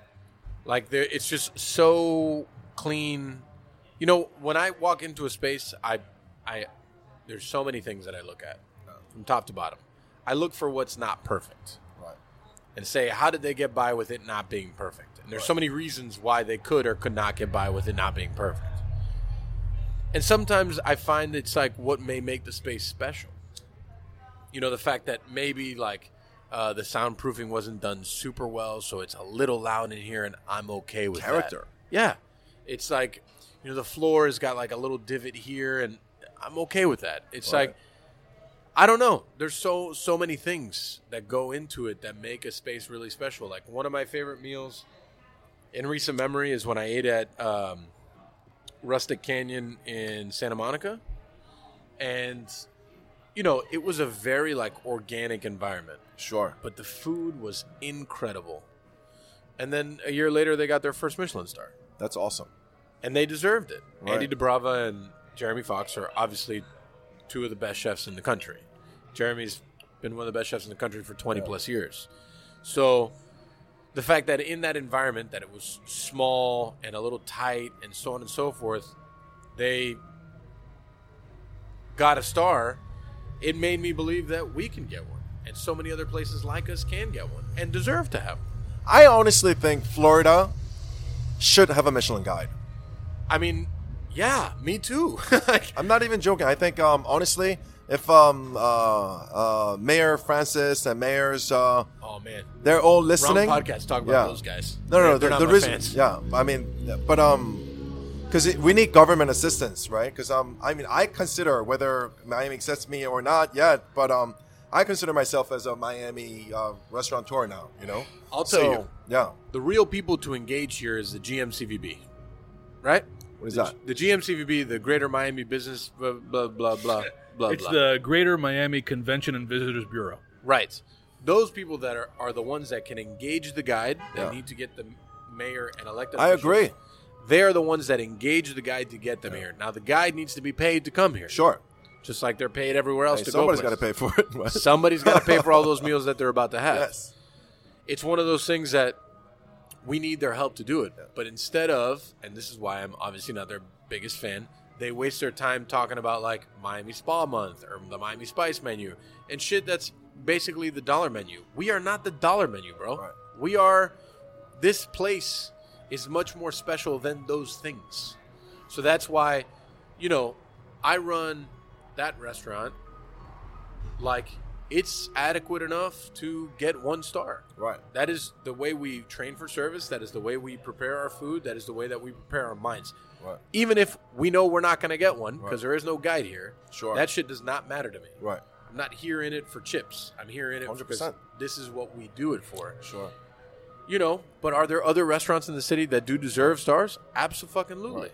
I think so too, and and I'm actually genuinely falling in love with food culture of Miami, especially the newer movement. We we talked about Itamae too, right? In the, the design district, the Nikkei cuisine, the vibrancy, the color, the presentation, and kind of like the lighter vibe. You know, it's Yeah. a much lighter vibe, and I think there's um now bef- like there is actually genuinely world class cuisine that is evolving here. You know, like. Miami, and and something that I also would personally would love to see more is Miami is a port city. I mean, we're right next to the water, but in terms of um, all the seafood that's being caught, you know, and also we're so close to the Gulf of Mexico. I mean, which is one of the biggest fisheries in the world, right? So I feel like there's, you know, there's a huge, tremendous movement that's taking place here that needs to be celebrated, that needs the recognition, and more, even more is I'm more excited about like next five, ten years, Yeah. what's about to happen here, like the world of um, the culinary gastronomia needs to pay attention here right now. Yeah. Is the menu here different than the menu in New York? Yes. How? So honestly, right now, we're all R and Ding like crazy right now. Oh, so that's cool. yeah, we have a very short amount of time. In fact, I actually need to uh, finalize the menu by Sunday. So we're gonna print everything. That's soon. So, but my mission to my chefs were. So obviously we're a steakhouse. So and we have a butcher's feast, which is the main driver, right? So four different cuts of different, uh, different beef with vegetables. that's not going to change so much, right? Because that's our main driver. But um, appetizer wise, I want to really kind of focus on the local products, right? Especially fish is what I'm really, really excited about. You know, it's it's almost mind-boggling that there's not so much of seafood culture. Despite, I mean, given the fact that abundance of so much um, uh, uh, seafood here, so we are really trying to procure as much um, of available seafood, local seafood, and try to incorporate that. So we want to have a, a great version of ceviche, you know, a little bit of a gochujang and whatnot to to have our take on uh, local product produce, pro- uh, local fish, as well as all the uh, vegetables as well. So right now we're in the thick of it. You know, uh, so chefs are. You know, finally we got our uh, refrigeration working, so it's uh it's getting packed. and Man, we're- refrigeration is key. So it's interesting you talk about seafood a lot because I've I've talked about that a lot with my chefs too. Is that albeit we are where we are, really we're boiled down to like just four or five fish, and it's like some of them are super hyper local, and then and then when they fish them very heavy, they ship them north Sure. because people pay more money for them. exactly. So like pompano, which I love, you know, you can get farm raised pompano here, which is still a very good product. Mm-hmm. Not as good as the wild stuff, Yeah. but it gets all gets shipped to Canada. Right. All of it, all of it, all of it, all of it, which is crazy to me. Um, you know, obviously the majority of things you'll get here, yellowtail snapper, both red and black grouper, Sure. um, which are all super tasty. Um, tile fish, which I love, but I mean, tilefish is not cost effective because it's like forty percent head, so it's Sure. like you lose your yield is so little. Um, and then you can get into like northern Florida where you get some black bass, and the black bass is delicious. Then you go to the Gulf, Yeah. and then you can get some stuff there, but it's actually just like more grouper, bigger, Sure. more succulent stuff. I feel you get from the Gulf, but you'll get cobia. But Yeah, then the more love cobia. yeah, the more consistent cobia is going to be the farm raised cobia Sure. always. Um, wahoo, but like again, it's just very inconsistent. You know, we have a seafood restaurant, and it's it's a struggle. You know, um, even for like Ariete was. This is again when you have like the romance thing. Yeah. It's like I'm never going to get anything for, that's not from South Florida, Mm-hmm. and we did that for such a long time. That's awesome. The years that it was just like me behind the line every day is like, no, I mean, we're not going to serve scallops, we're not going to serve shrimp, we're not going to. And after a while, I just had to give in because it's like we had just like one fish dish, and I needed more of them. You know, like it was just grouper, or it was just snapper, or it was just tilefish. You know, we'd have a ceviche with cobia or whatever, but I needed to like broaden our thing a little bit. Sure. So I started bringing in some stuff from Samuels and Sons up north, and um, some stuff from Browne up north, and getting caviar from up north and scallops. Chesapeake Bay also has a has a great yeah. I mean, Oh, Eastern, even yeah. even like you know, Florida has clams. Like Florida Sure. clams are good, but they're not as good as some other clams. You know, it's just it's it's a very interesting thing. Like you have to really pick and choose where you want to fight that battle because. Fortunate that I work with some really great local fishermen, Yeah. but at the same time, you know, it it's it's a struggle too. Because here's the thing: let's say you put on the menu cobia, right? Wild caught cobia, and then you go into a Friday night, you order cobia, and you text your fish guy, I need 70 pounds of cobia whole, whatever. And then they only had 20 pounds because it's the wild stuff. And then they're going to pull, they're going to pull the farm raised stuff. And the only reason you know the difference is because it comes without the head on it. But they would tell you that it's wild. You know what I mean? Like, it's just like a, it's a very interesting situation too.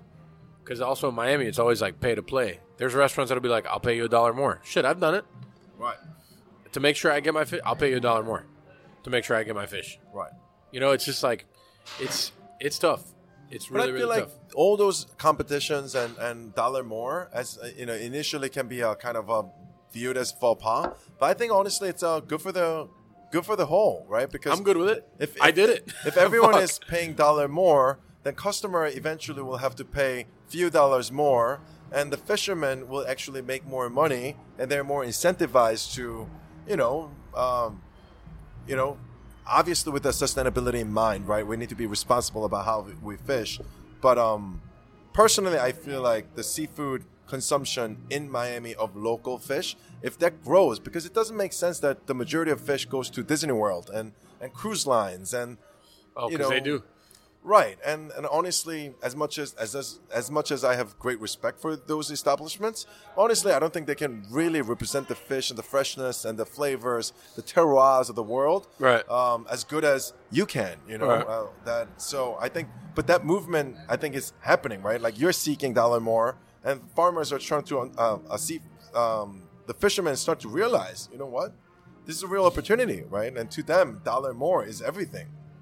And I think that celebration of local produce is um, local product is literally everything. Well, it's like well, you, you actually just said it, but I I made a, a hard turn. I'd say three years ago, and I always focused on it, but I wanted to focus on it even more, which was local produce, like vegetables, greens, everything that was local. Like really highlight that as much as I could. And again, it was something that when we opened, you know, I, I never used the word farm to table because it's very like faux pas, like everyone uses it. Like that's just the way we should work. Right. Um, what what produce is not from farm? Right. And what doesn't end up in the table? Right.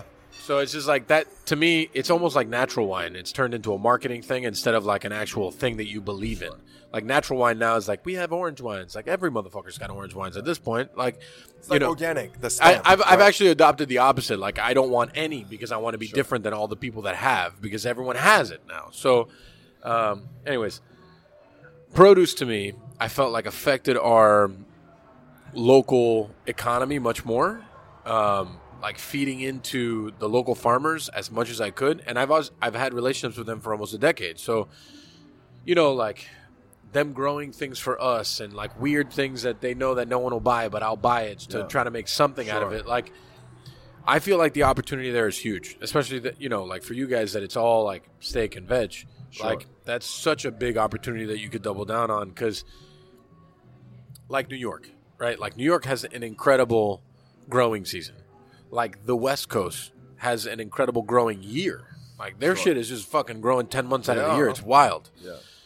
But we have such a special thing here because of where we're located on the equator, right? Like the kind of um, what we can grow here is so varied. Like we can get uh, hakurei turnips, but we could also get mamey, mangoes, um, Yeah. jackfruit. Like we can get all these varied things. And for so long, when I was a younger cook, it was just like, oh, we have nothing to cook with. We have lots of shit to cook with. So much. You just got to fucking figure out how to use it. Sure. So I've always found that as like a very on our menus, like in the summertime, when a lot of people kind of fold, I feel like we doubled down. Like we've made soup out of mamey, we've made uh, carpaccio out of jackfruit. We've done like so many things that for people may seem weird, but to me they just kind of made sense. And here in this environment, it made a lot of sense. Right. So I think the locality of things is what can identify like Cote New York to here. Sure. And as that evolves, because like, how often do you guys really change the menu? Uh, just seasonally, Yeah, yeah. probably yeah, four times a year. Four not times so much. But opportunity to open a restaurant in Miami is a huge opportunity to do that, right? Because we actually don't want to recreate what we did in New York identically in Miami at all. You know, because there's um that'd be very boring. You know, what we want to do is we want to learn, we want to adopt, and actually become a better version of Cote by coming you know so and we learn so much about the product and maybe we can even change the menu in new york because we learned so much from here you know i think and It- that's yeah It's something that always interested me. Like, I have a friend in uh, Cleveland, and I've like before I went there five years ago, I had no fucking idea what Cleveland was like. I mean, it's Cleveland, Ohio, but the produce there is so interesting. So every year we talk, and I'm just like, what can I send you, and what can you send me? So like sometimes they'll send me berries, sometimes they'll send me apples, and I'll send them mamey, I'll send them mango, I'll send them whatever. You know, he's like incredibly weirdly creative. Yeah. So the shit that he comes up with is incredible. When you're given an opportunity to work with some different stuff, that's literally the only reason I went to Cleveland to do a dinner with him. It's like, what do you have here? Like I had never seen an apple on a tree in my life. Yeah. Not until I was Yeah, 33. that's awesome yeah. Never. Uh, shameless plug for our, our August 19th, 2019 episode with Chef Brett Sawyer of The Plum in Cleveland. the plum and good company. And good company. Yeah, don't come on. If you're gonna plug it, plug it right. Come on. um, you know, it's just like it was such an opportunity. Like we we went, we, what a trip. We actually we rode to this uh, apple farm. We smoked a ton on the way there. By the time we were there, we were super baked, and it was like we just drove through this field of apples, and it was like they made their own cider. We're like, we want to make cider jelly, and just like it was like it honestly was something for me that was so special because I had never experienced that before until I was 33. Sure. So Must be a shock. Yeah. it was a shock. I was like, apples are on fucking trees. They're not in a supermarket or in a box. This is wild. So, and then honestly, and I'm sure you're going to test this too, is like there's nothing like having that product fresh and real is there's nothing like it. Right. And I think that goes into kind of terroir thing, right? So, not sure if you knew, but cote uh, is actually a Korean word. You know, obviously it's a French word for you know coast or slope or whatnot, like Côte de Boeuf, Côte Rôtie, but um, Côte d'Or, but Cote in Korean means flower. My first restaurant in West Village was um, uh, Piora, which meant um, blossom in Korean, Piora. So the what came after the blossom is the flower. So significance of flower is, you know, a lot of people when they see flower, they just see a flower. Yeah. But what they don't understand is there's a root and there's a plant, the entirety, and it and it happens to blossom once, right? What they only see is just the flower, but the flower is just a byproduct of the roots and the earth and the cycle of life, right? So whenever we go to a new location, and this is our first attempt, you know, we want to actually put our roots down into that place, right? Which means that we should incorporate what grows in this planet, I mean, this earth, you know, the Miami, Florida earth, you know. So, as much as, I mean, right now we're chasing for time, so. Um, so I'm not gonna go ahead and say our opening menu is gonna be so Miami whatnot. It's gonna take a little bit of time. You know? Gotta it takes time. like any plants, you know, it needs at least six to one year, six months to one year until it can fully kind of become localized. I, I, I want to throw in here, uh, especially because I'm sure if if Carlubo were here, he'd want to throw it in here. Uh, I don't I don't know whether this is a story that you've been told, but Miami only exists as it does because of a flower. So the whole story is, you know, Flagler, uh, Flagler, the street, is named for Henry Flagler, the the railroad developer who who brought people to Miami Sure. and Julia Tuttle, who founded the city, convinced him to. The story is at least that she convinced him to bring his railway into Miami, which led to the flourishing of Miami, by mailing him in the dead of winter an orange blossom. No shit. It's like, hey, this is what we have going on down here. While you all are freezing, here's a fresh orange blossom in the middle of the winter. And he was like, okay, I'll take my railroad down there. That's so beautiful, and and just let's just say it the way it is.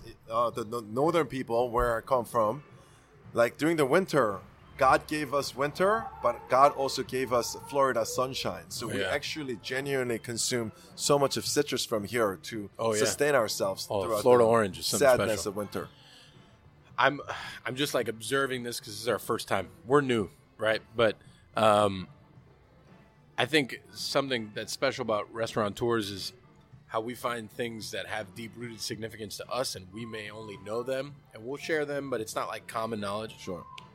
You know, like what Ariete it stands for, what your restaurant stood for. The reason why our hammer has uh, flowers around it, you know, is because there's uh, Ariete it stands for battering ram, right? It's breaker down of doors. We felt like that was something that was very big for me six years ago. Is that I felt like Cuban cuisine or uh, the trajectory of what Cuban American cuisine would be needed someone to break down those barriers so people could start to look at us differently. We're not just white rice and black beans. We're a lot more than that. But within all that kind of destruction, there is a lot of beauty. There's a lot of growth.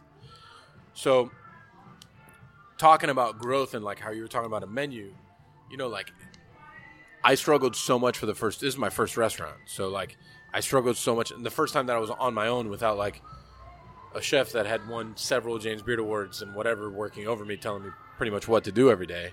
Um, it took two years for this menu to really gain its footing, and for it to be not just really good, but who I am.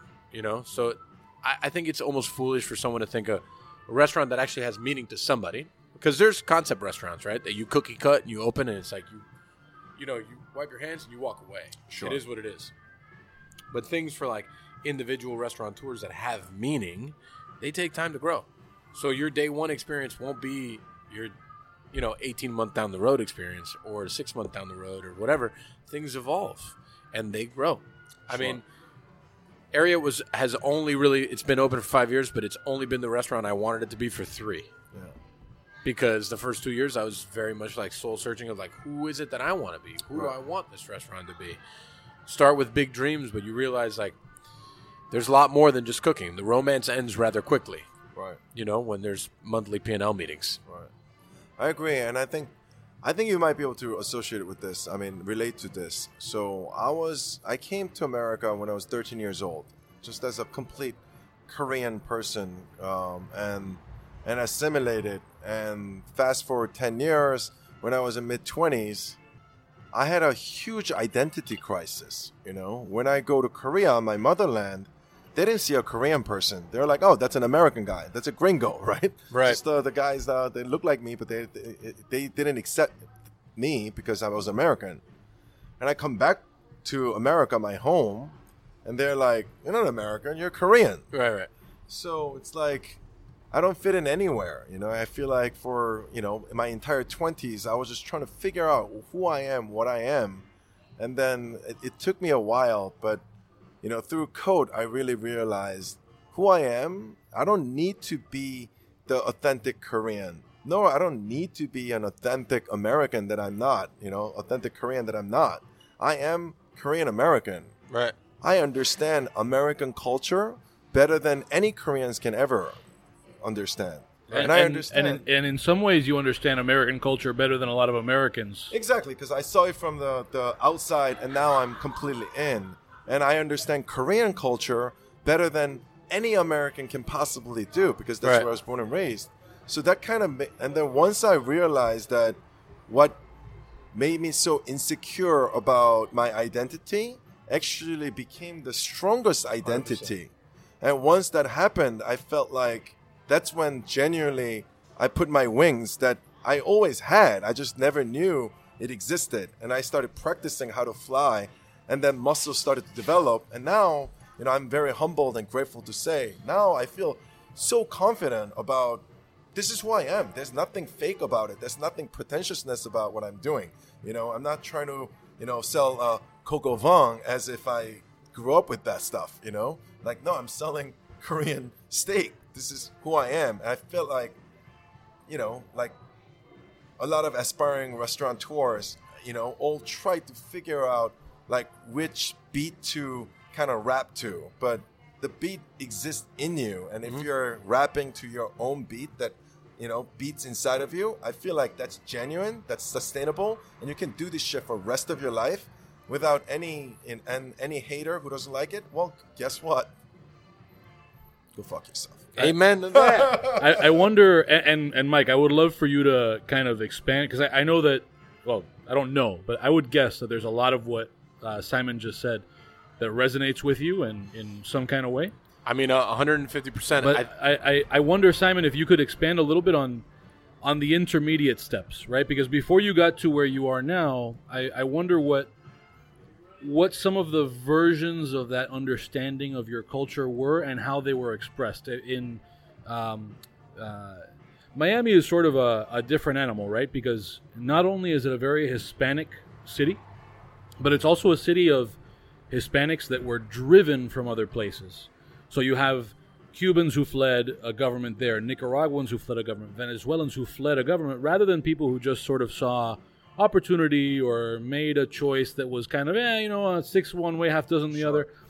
And so um, there's there's this saying that I heard a lot, and maybe you heard some of it too, Mike, uh, when because we both left Miami for college.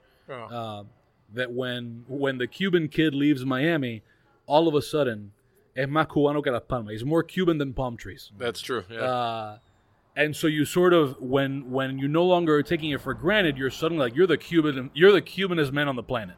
yeah. Like you love coffee more than anybody. You're the croqueta master. You're all these things.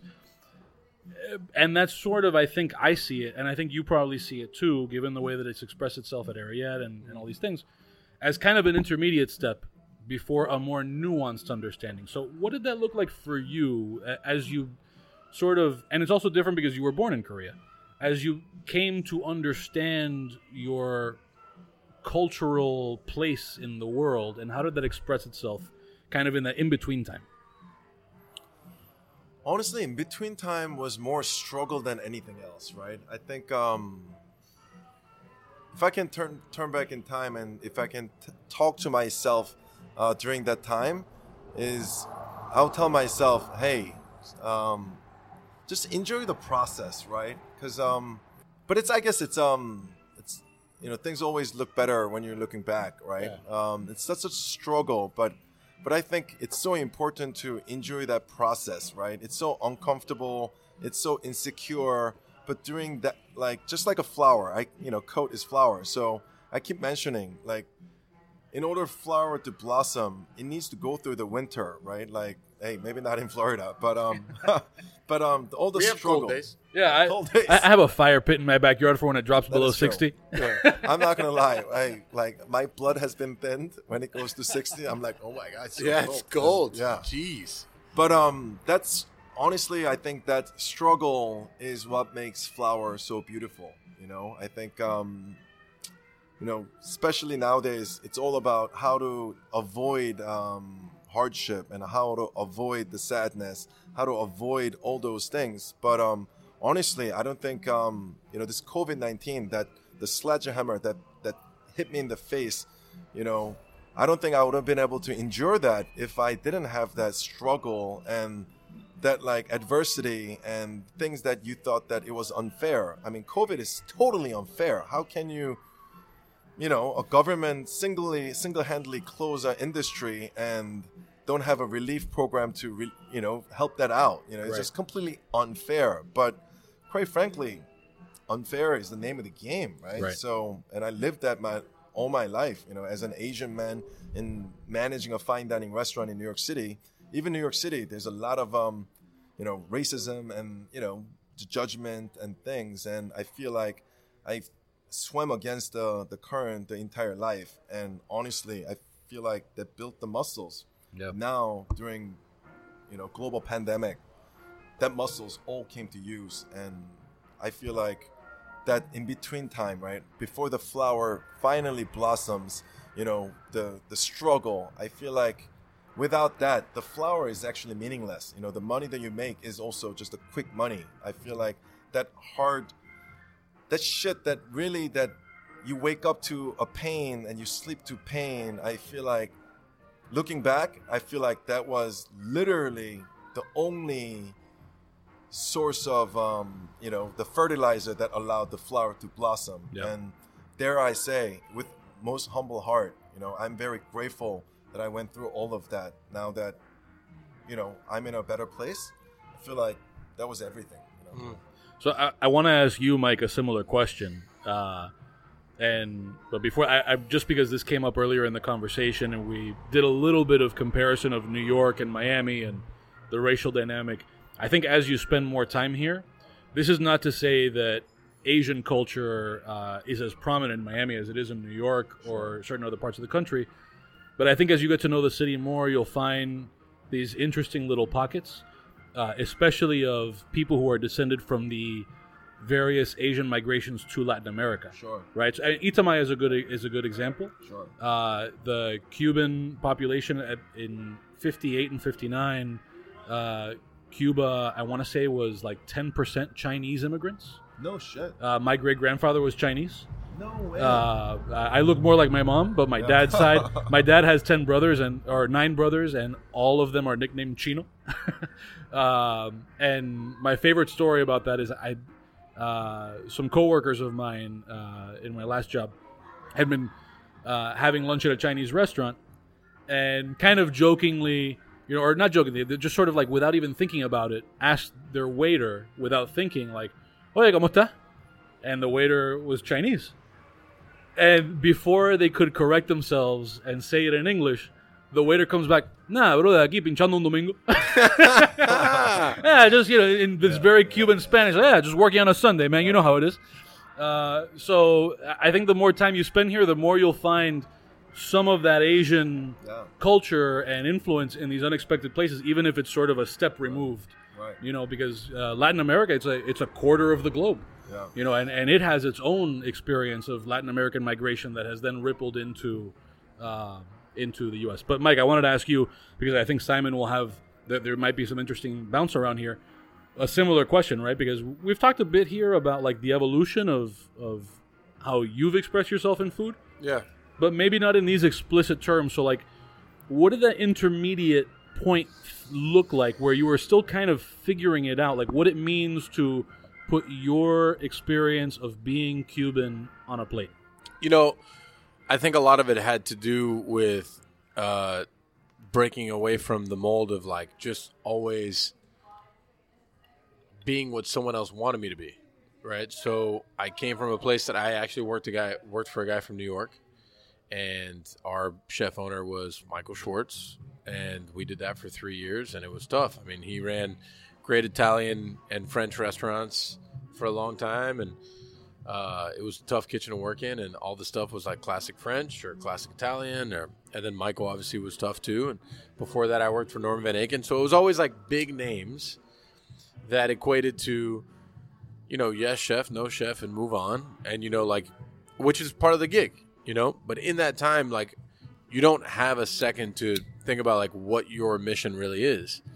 So the day that Ariete opened, it was the menu was good, but it was also very like confused into who it really was because what it was was an extension of those things. It wasn't really myself having a conversation with a diner, you know. So over the two years, and then I, I think it really came. The, the make or break moment was in year two, rolling into the weekend, negative ten grand in the bank account, and knowing that payroll was due the following week, and saying, like, if if I'm going to do something, I'm at least going to go out and be exactly who I should be.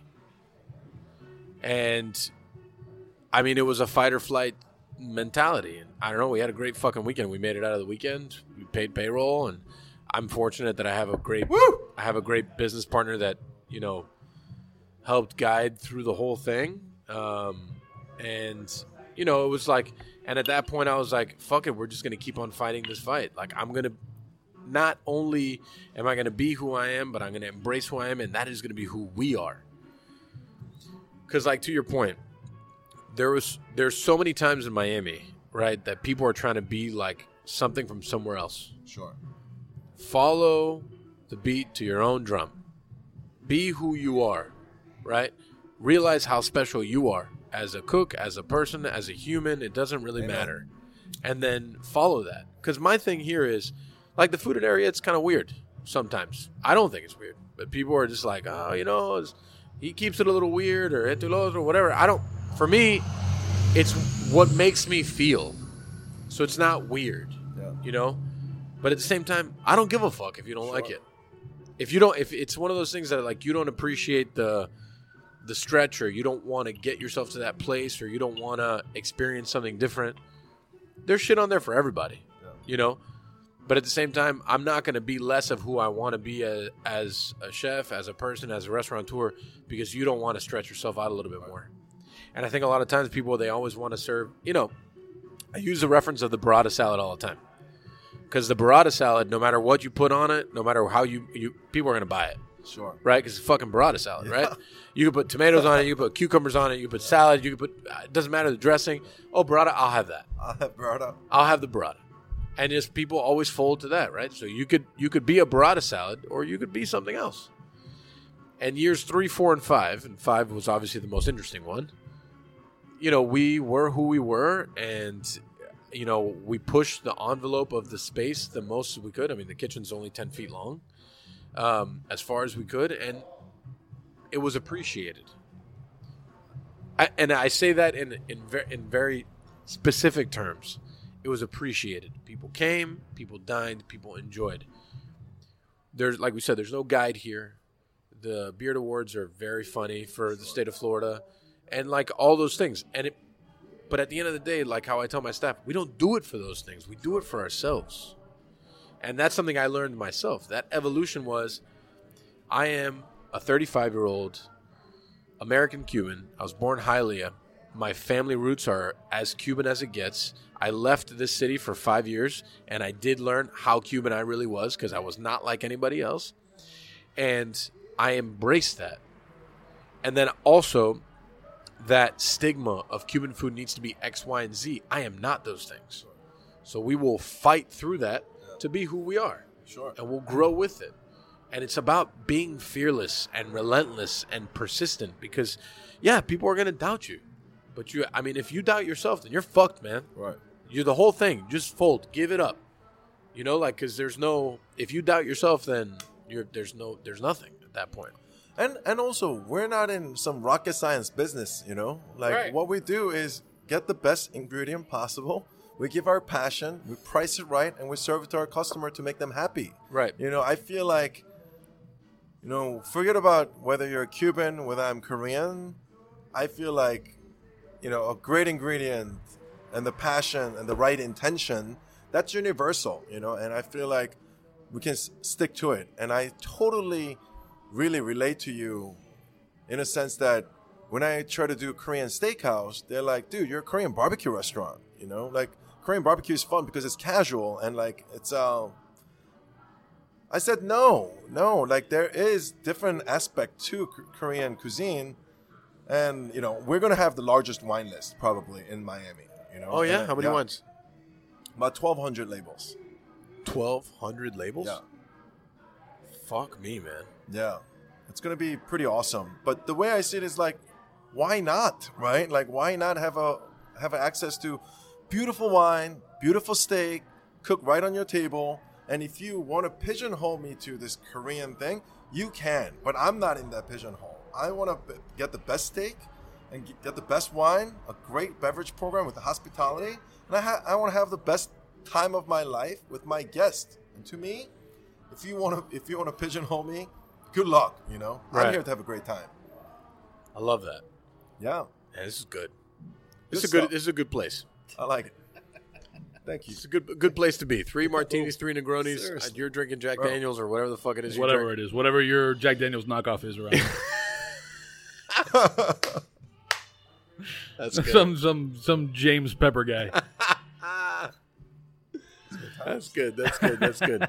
I didn't expect how much of a good time I was going to have. Listen, this Come is a good time. this- I, I told I told those PR people I was like, listen, listen, maybe we're not that big a deal, but we have a good time around here. Good time is what is after. What am I after? That's it. I can tell you, the best thing about this podcast is actually the podcast. All the other things suck. yeah. No, I mean it's a good time. We talk a lot of shit. Yeah, we man. drink. We have it. You know, like people always come in Yeah. with like this. You know, we actually did a podcast with uh, Jean Georges, Yeah. right? I love the man.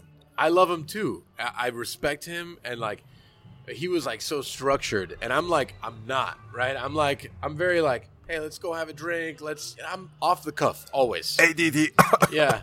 I love I'm- i love the pictures of that podcast too. Like he's got his chef's coat on and all the gel in his hair, and you shut up in a flannel shirt. Like who in Miami has a flannel shirt? I have several flannel shirts. Several, but you don't listen. First of all, misconception. Not all flannel is thick and, No, and I know. That I is know. true. Especially when you wash it right away out of the dryer. But It's nobody crisp. shows up at the edition in a flannel shirt and a, and a what is that? A dad cap? It is a dad cap. Yeah. But you have to admit, I looked good. Oh man, I did. go. I did. If only you had rolled up in a Harley. Well, soon. soon. Soon. And Caddy would have done this, done the job. Oh, Uh, excuse me, Jean Georges. We're going to go round two. The never mind. Harley I'm has gonna- arrived. As long as I get park- JGV, Chef JGV. He's such a legend, man. He is the. I was so like outclassed in that whole podcast. I was like, "What am I even doing here? This is weird." I showed up early. I had notes. I never take notes. honestly, even amongst three Michelin chefs that I had the honor of getting acquaintances with, honestly, I think Jean Georges is the sexiest. He's Oh, like yeah? the most like. I've never seen him with any scruffles in his face ever. Yeah, he's You know, just like clean, and it's yeah. like, you know, like the just. I can imagine that his workstation is probably impeccable. Just Obvious, like yeah. fucking like, you know, He's one of the Jedi's. You know. he is. He Yeah. is. yeah. I mean, I don't know which Jedi he would be, but he would be one of the higher up ones for Yes, sure. absolutely. Um, Nick, I think it's time. So, ladies and gentlemen, this is where we do our wind down. Uh, it starts with our parting recommendations. Actually, we're adding a new segment. okay, all right, fine. right. New Okay. segment. Okay. Woo! So apparently, New segment. apparently, I, I wasn't sure if this was going to be involved here, but okay. So our wind down is now several steps. So It is. step one. Do you want to do this first? Well, Okay, hold had on, hold this- on, hold I on. had Let me- this let me- epiphany. Hold on, I had an epiphany. I know you Let's had an hear epiphany, epiphany. but okay, all right, fine. Yeah. It was I was working the pass on Saturday night, and there was a refire check, and I have like I fucking cannot stand refire checks. They just fuck up the whole flow of the kitchen. They just piss me the fuck off, and I was like motherfucker. And they didn't give me a refire dupe, and I was like pissed. I was just angry. Yeah. So at that moment, the whole idea of like did not like just like came into my head. It wasn't it wasn't a, a DNL, but it was a thing. So I was like, what if this was a segment on the podcast, a DNL se- segment? What did you do this week that you did not like? Oh. And it could be anything. It could be you watched the show. It could be, like, Chef, you look great in that flannel shirt. I know. You look better in the flannel shirt than I do. Hey, keep him under control, all right? I need him to show up to work tomorrow. All right. Um, It's a thing. Flannel. it's a thing. Ariete is a thing. Yeah, it's a Oh, thing. that's what it is. yeah, it's a thing. So the did not like. Okay. I had two did not likes this week. One is more like I did not appreciate, and the other one is I did not like. You just want to shit on things. That's not true. I don't want to shit on anything. Okay. But listen, Wonder Woman the sequel did not like. Did not like. I'm a big fan of uh, the actress, the lead actress. Gal Gadot. That one. But the, the movie, not good. This is uh, Wonder Woman 1984. That one. Second DNL. Okay? There's a new concept that's popping up all over the town called chicken cone. I know, man. God. What is that? I know it's you know when we talk about like romance and shit, like this is not that. This is not that. Chicken cone. So e- essentially they had they have figured out a concept to beat the system. Every system needs a grease trap and a hood, right? That is kind of like the thing with all kitchens. Of course. This one, they figured out a way that they didn't need pretty much either almost. Yeah. They still need a grease trap, chicken cone. That's it. So basically, they have two air fryers, gigantic. I didn't know there was commercial air fryers to begin with, but apparently there are two gigantic commercial air fryers. Okay, and they're taking chicken tenders out of a bag. A bag I'm assuming.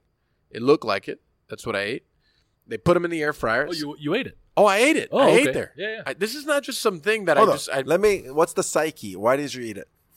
Okay, Yeah, so yeah. there's more to unpack Yeah, here. yeah. So I, I I just took a refresher course on on writing, right? Because I hadn't ridden in a long time, Oh wow. so I could get my bike and I could feel more comfortable on my bike. So next to this, I thought you said writing. That's what I thought, too. I was like, this is write. exciting. I No, not like, writing. No. like intellectual shit. No. I- whenever I need to writing. write, Okay. no, no. yes. Whenever I need to write things, I send them to Nick so he can make them legible. I was gonna say this is gonna make my life so easy. Fuck off, Nick. Come on, give me a little credit here. No, no, you're good. fuck off. Um, so next to it was just this like little, it was like a little block with a bunch of cute little concepts. So over the course of three days, I just tried all the concepts. Right, I tried a poke place, I tried a juice bar, I tried a cookie place, and I tried this thing. Right. So chicken cone was my first uh, experiment of the trying of the things, and you know, as much as it was like it was edible, it just was to me so lazy in like execution and the whole thing. Air fryer French fries that come out of a bag, chicken tenders that come out of a bag, the waffle mix I'm sure comes out of a bag and you add fucking water to it, and just the whole thing. I understand intellectually why it works.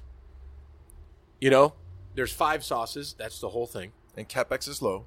Yeah, it it just like it it just like the whole thing. And then I ate the food and it was 15 bucks and I was like, Fifteen bucks for what? Wa- Like, was it a good value or no? no, it wasn't a good value either. Yeah. You know, it's a cone with some chicken tenders in it that are chopped up to my thing too. I hate when people chop up things like that. If it's because that's what it is. They're buying the chicken tender in a bag. So then they're chopping up the chicken. For me, you take the whole chicken if you're really frying them whole, you're getting you're getting the cubed thing and you're frying that and then you're tossing that in sauce. That proves to me that you're making it. Right? But what if they got uh, chicken cubes that's been cubed and then fried in a bag? That's man, that's a good curveball. Yeah. That's The a good loophole. That's a, that's a After good they loophole. heard this, uh, your our podcast, they're gonna be like, There's you know so what? many people it. that Yeah. have heard our podcast and been very upset after and not like this. Chicken cone. We'll never have a guest from chicken, Chicken, cone. chicken and cone, Sembrador, all of them put together, they're they're not loving us. But anyways, I feel like they could do a better job. Uh, if they want me to consult, I'm more than willing for the right price. Um, I like it.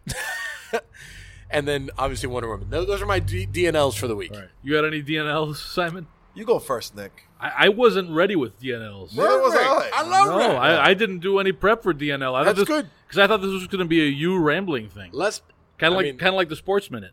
Oh, the sports minute was good.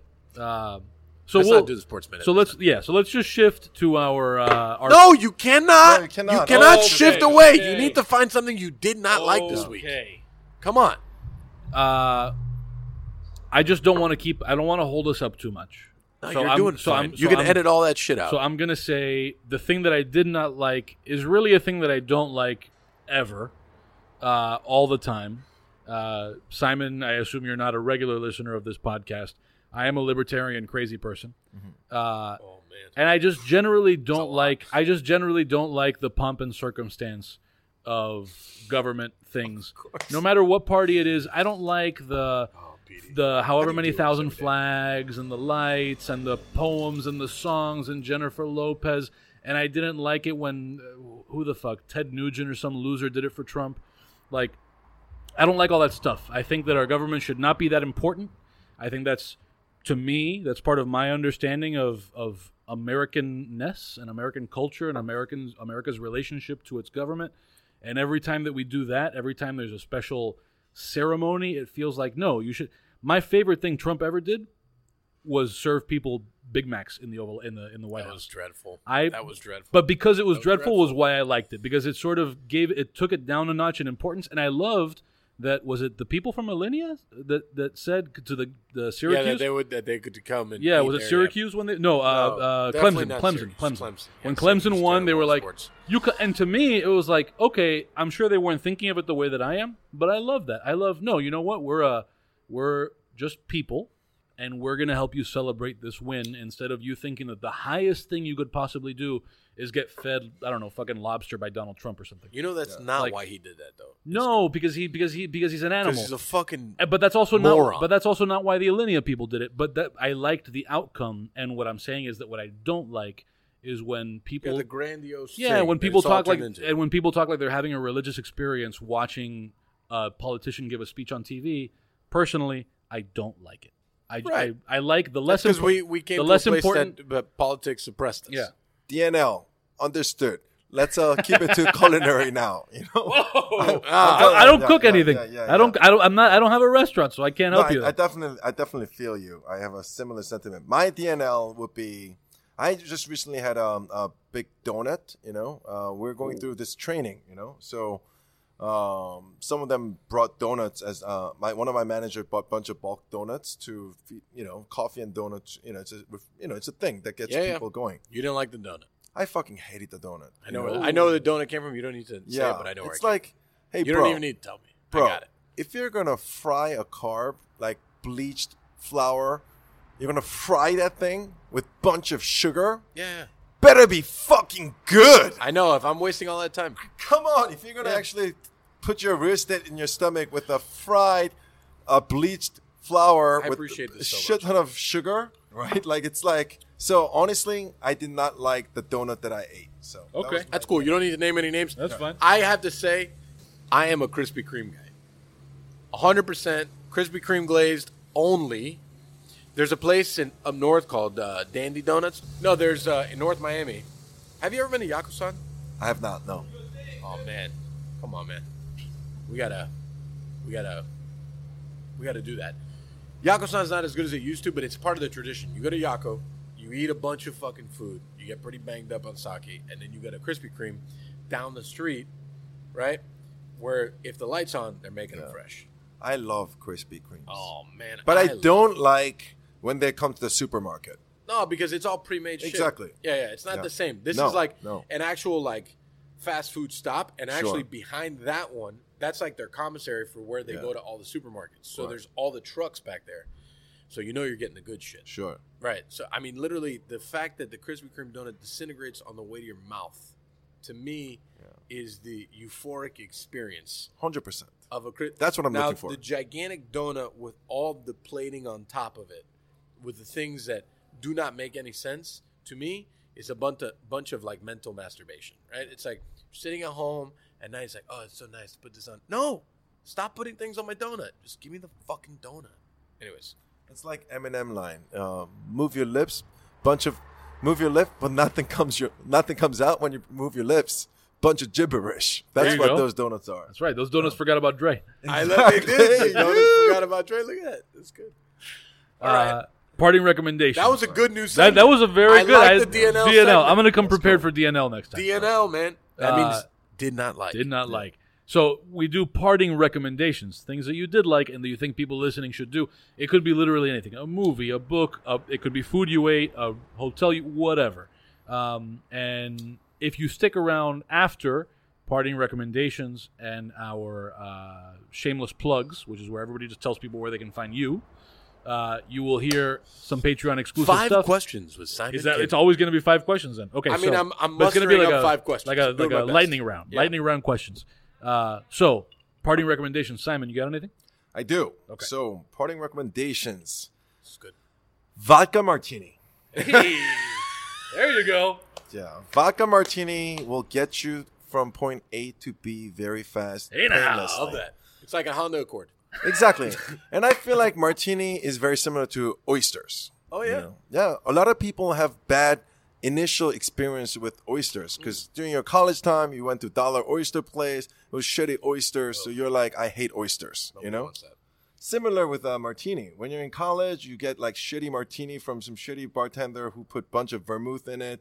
It's like you you think that you hate martini, but perfectly well crafted martini, which um, Ariete just served me, is times, literally like especially when the week is over, you had a long week. This shit melts your stress like a stick of butter. So my to that. parting recommendation Ariete is, is open seven days a week. Everyone from five. to and you can start early here, right? There you go. Mike, parting recommendations. Uh, so I had one. Oh, I talked about it. So equally, I had the terrible chicken cone. Uh huh. I had a great cookie. Oh, right. Cookies, actually. So Max Santiago, which is a guy I used to work with, um, he's another Norman's guy. He partnered with some people. He opened up a cookie place, and it was like on the other side of this like cute little block of random things. So I was like, all right, fuck it. You know, like I'm game to. I bought like five cookies, and I'm like, I'm gonna have a quarter of all these cookies, and I'm gonna try the cookies. And I'm a cookie like, I love cookies, man. Like, it will make a very bad day much better if I have a good chocolate chip cookie. So I tried them all, and man, I have to say they were all fucking delicious. What is this? It's in Fort Lauderdale. Okay. Yeah, they were all fucking delicious. I, you know, Goldbelly? huh? Are they in Goldbelly? I think they are actually. Okay. I think they are. Um, next time I go to Fort Lauderdale, I'll bring you some. Cool. But they do like, and they also do gluten free and like vegan ones that I tried and are very good. And like, I had just regular cl- uh, chocolate chip, and I had peanut butter, and like, man, they were all fucking delicious. They were all. I, w- I wanted to be mad about something, and I just wasn't. I was, I was like, I cannot be mad about anything that I just had. They're very good. We're not getting paid for this ad. This is No. a legitimate thing. I paid full price for all of them, and they were very good. Very good. You're gonna have one with after the chicken and cone. Chi- yeah. that way. Actually, cone. the, the I had them. This is a funny story, and I'll inject this into our party. Sure. Yeah. Go for it. So I was like, I wanted to eat clean, right? So it was like a poke place there, and I was like, all right, let me just get like a little bit of this stuff, and I'll have it on vegetables and you know whatever. I'll then I'll be able to go to my class. But I didn't read like the fine print, and I got the first poke bowl there, and I didn't know like they didn't put in the fine print like light your ass up poke bowl. And I'm usually pretty good with heat, but this this shit, I do not know what was in this, but I was like sweating like a quarter way through the bowl. I was like, what the fuck is in here? I'm like, like I'm literally like dripping sweat. Like, what is happening? I deal with sweat pretty well. So I, a- the guy was like, "Is everything fine?" I'm like, "Yeah, it's delicious. I'm, I'm good. I'm just I'm a light eater. Let me put a top on it. It's fucking." And it was good. I'm definitely not downing it. It was good. I was. It was just like real fucking hot. Like And I was like, okay. So I sat in my car for 20 minutes, and I was like, okay, let me get a couple cookies to really like calm this. And that's why I got cookies. Can't wait to try it. Yeah, it was good. It's good. All right, Nick. So my parting recommendation: I, I have mentioned on this podcast another podcast that is not paying for us for this either. Fuck me. I know. Uh, called "How Did This Get Made?" How did this get made is uh, about shitty movies. Uh, so it's a panel that talks about shitty movies. It's uh, Jason Mantzoukas, Paul Scheer, and June Diane Raphael. Uh, and the most recent episode, at least at the time that I got in there, was about a movie called A Gnome Named Norm, the 1990 movie uh, starring Anthony Michael Hall, who you might know from 16 Candles. Uh, the movie's awful, but if you like movies that are so bad they're good because of just how weirdly bad they are, uh, this is good. And if you're a podcast person, I recommend that you watch this shitty movie called A Gnome Named Norm and then go listen to the corresponding episode of How Did This Get Made? Last parting recommendation. Go for it. I've had like a weird. I I'm very big into music, all kinds of music except for country. I'm not. It's not my bag. But I'll go through like phases that I'm always like old school hip hop, or I'm like somewhat '90s hip hop, or I'll go through like early 2000s hip hop, and then there's a couple of like modern artists I'll listen to or whatever, and then I'll go into old rock, or I'll go into 70s, or I'll go into Springsteen. So I've never been into things like the Deftones or I've just it's never been like my bag. But for some reason, the last like 14 to 20 days, I have dove super deep. Yeah. And I think it's because I wake up very early and I need to be like super jacked to get to the gym because I'm about to get like beat up. Mm. So you need to like Sure. be ready for that. Yeah, all that, all that bob and weave. So I, I, I recently got into a album, Dance Gavin Dance, Downtown Battle Mountain. It's all scream music. It's very weird for me. If that's your mood for the day, I recommend it. It's very good. I actually am shocked that I'm recommending this, but I'm going with it. Cool. Time for shameless plugs. Oh. We're going to let Simon go first. Let everybody know where they can find you and all of your stuff. Yeah. Uh, restaurants, you, whatever else you might want to do. Yeah, so we are in Design District uh, on the corner of 2nd Avenue and 39th Street. Uh, we're opening in next, uh, you know, two, three weeks, uh, fingers crossed. And uh, you'll find some amazing steak and uh, amazing hospitality and shit ton of good times. So you'll find us there. But that's not all. But um, if you can't wait, or if you're at home, if you don't want to go out, go to Goldbelly and you can order our steak online. So if you're stuck at home, if you like steak, if you if you don't want to eat cream of spinach and mashed potato with your steak, but instead like pickled vegetable and keep your beach bod, Yeah, I like that. order That's a good your Miami line. steak, right? Order you your go. steak on Goldbelly uh, a Cote. So shameless plug. Here it was. There you go. Mike, shameless plugs. All the things. Ah, All right, fine. If that's what you're going to do. Finally, We've pan- done this 80 I know, I know, but who knows? times. Maybe How people many are more plugs maybe we people are coming here for the first time. But you know what? Fuck you. So Pan Con Podcast, dademag.com slash Pan Con Podcast. It's Pan Con Podcast on all the social media things. That's Spanish for podcast sandwich. And also, if you want to support what we're doing around here, it's Patreon, P-A-T-R-E-O-N, patreon.com slash Dade Mag. For as little as a buck a month, you can support what we're doing and get some exclusive content, like, for example, the five weird questions Mike is about to ask Simon. Show some love. Boom, show some love. And if you pledge, me the money. show me the money. If you show us enough money, eventually you can get a mug. My understanding is Woo! there are three Pan Con Podcast mugs in the world. Mike and I have never been in the same room as a Pan Con Podcast mug. Uh, but some people have Pan Con Podcast mugs. They're drinking coffee out of and long mugs sleeves. with our weird pornographic microphone sandwich It's logo not on. it. pornographic, man. Some people think it is. I didn't think it was over when I took I gotta that check picture. this out. yeah. So, uh, so that's all of our plugs: Patreon and social media and all that shit. questions with Simon And this is where next. it's over. Give me Mike, all your I- money. you didn't have a hot button topic sound, but give us a sound. Boop. That's where it is.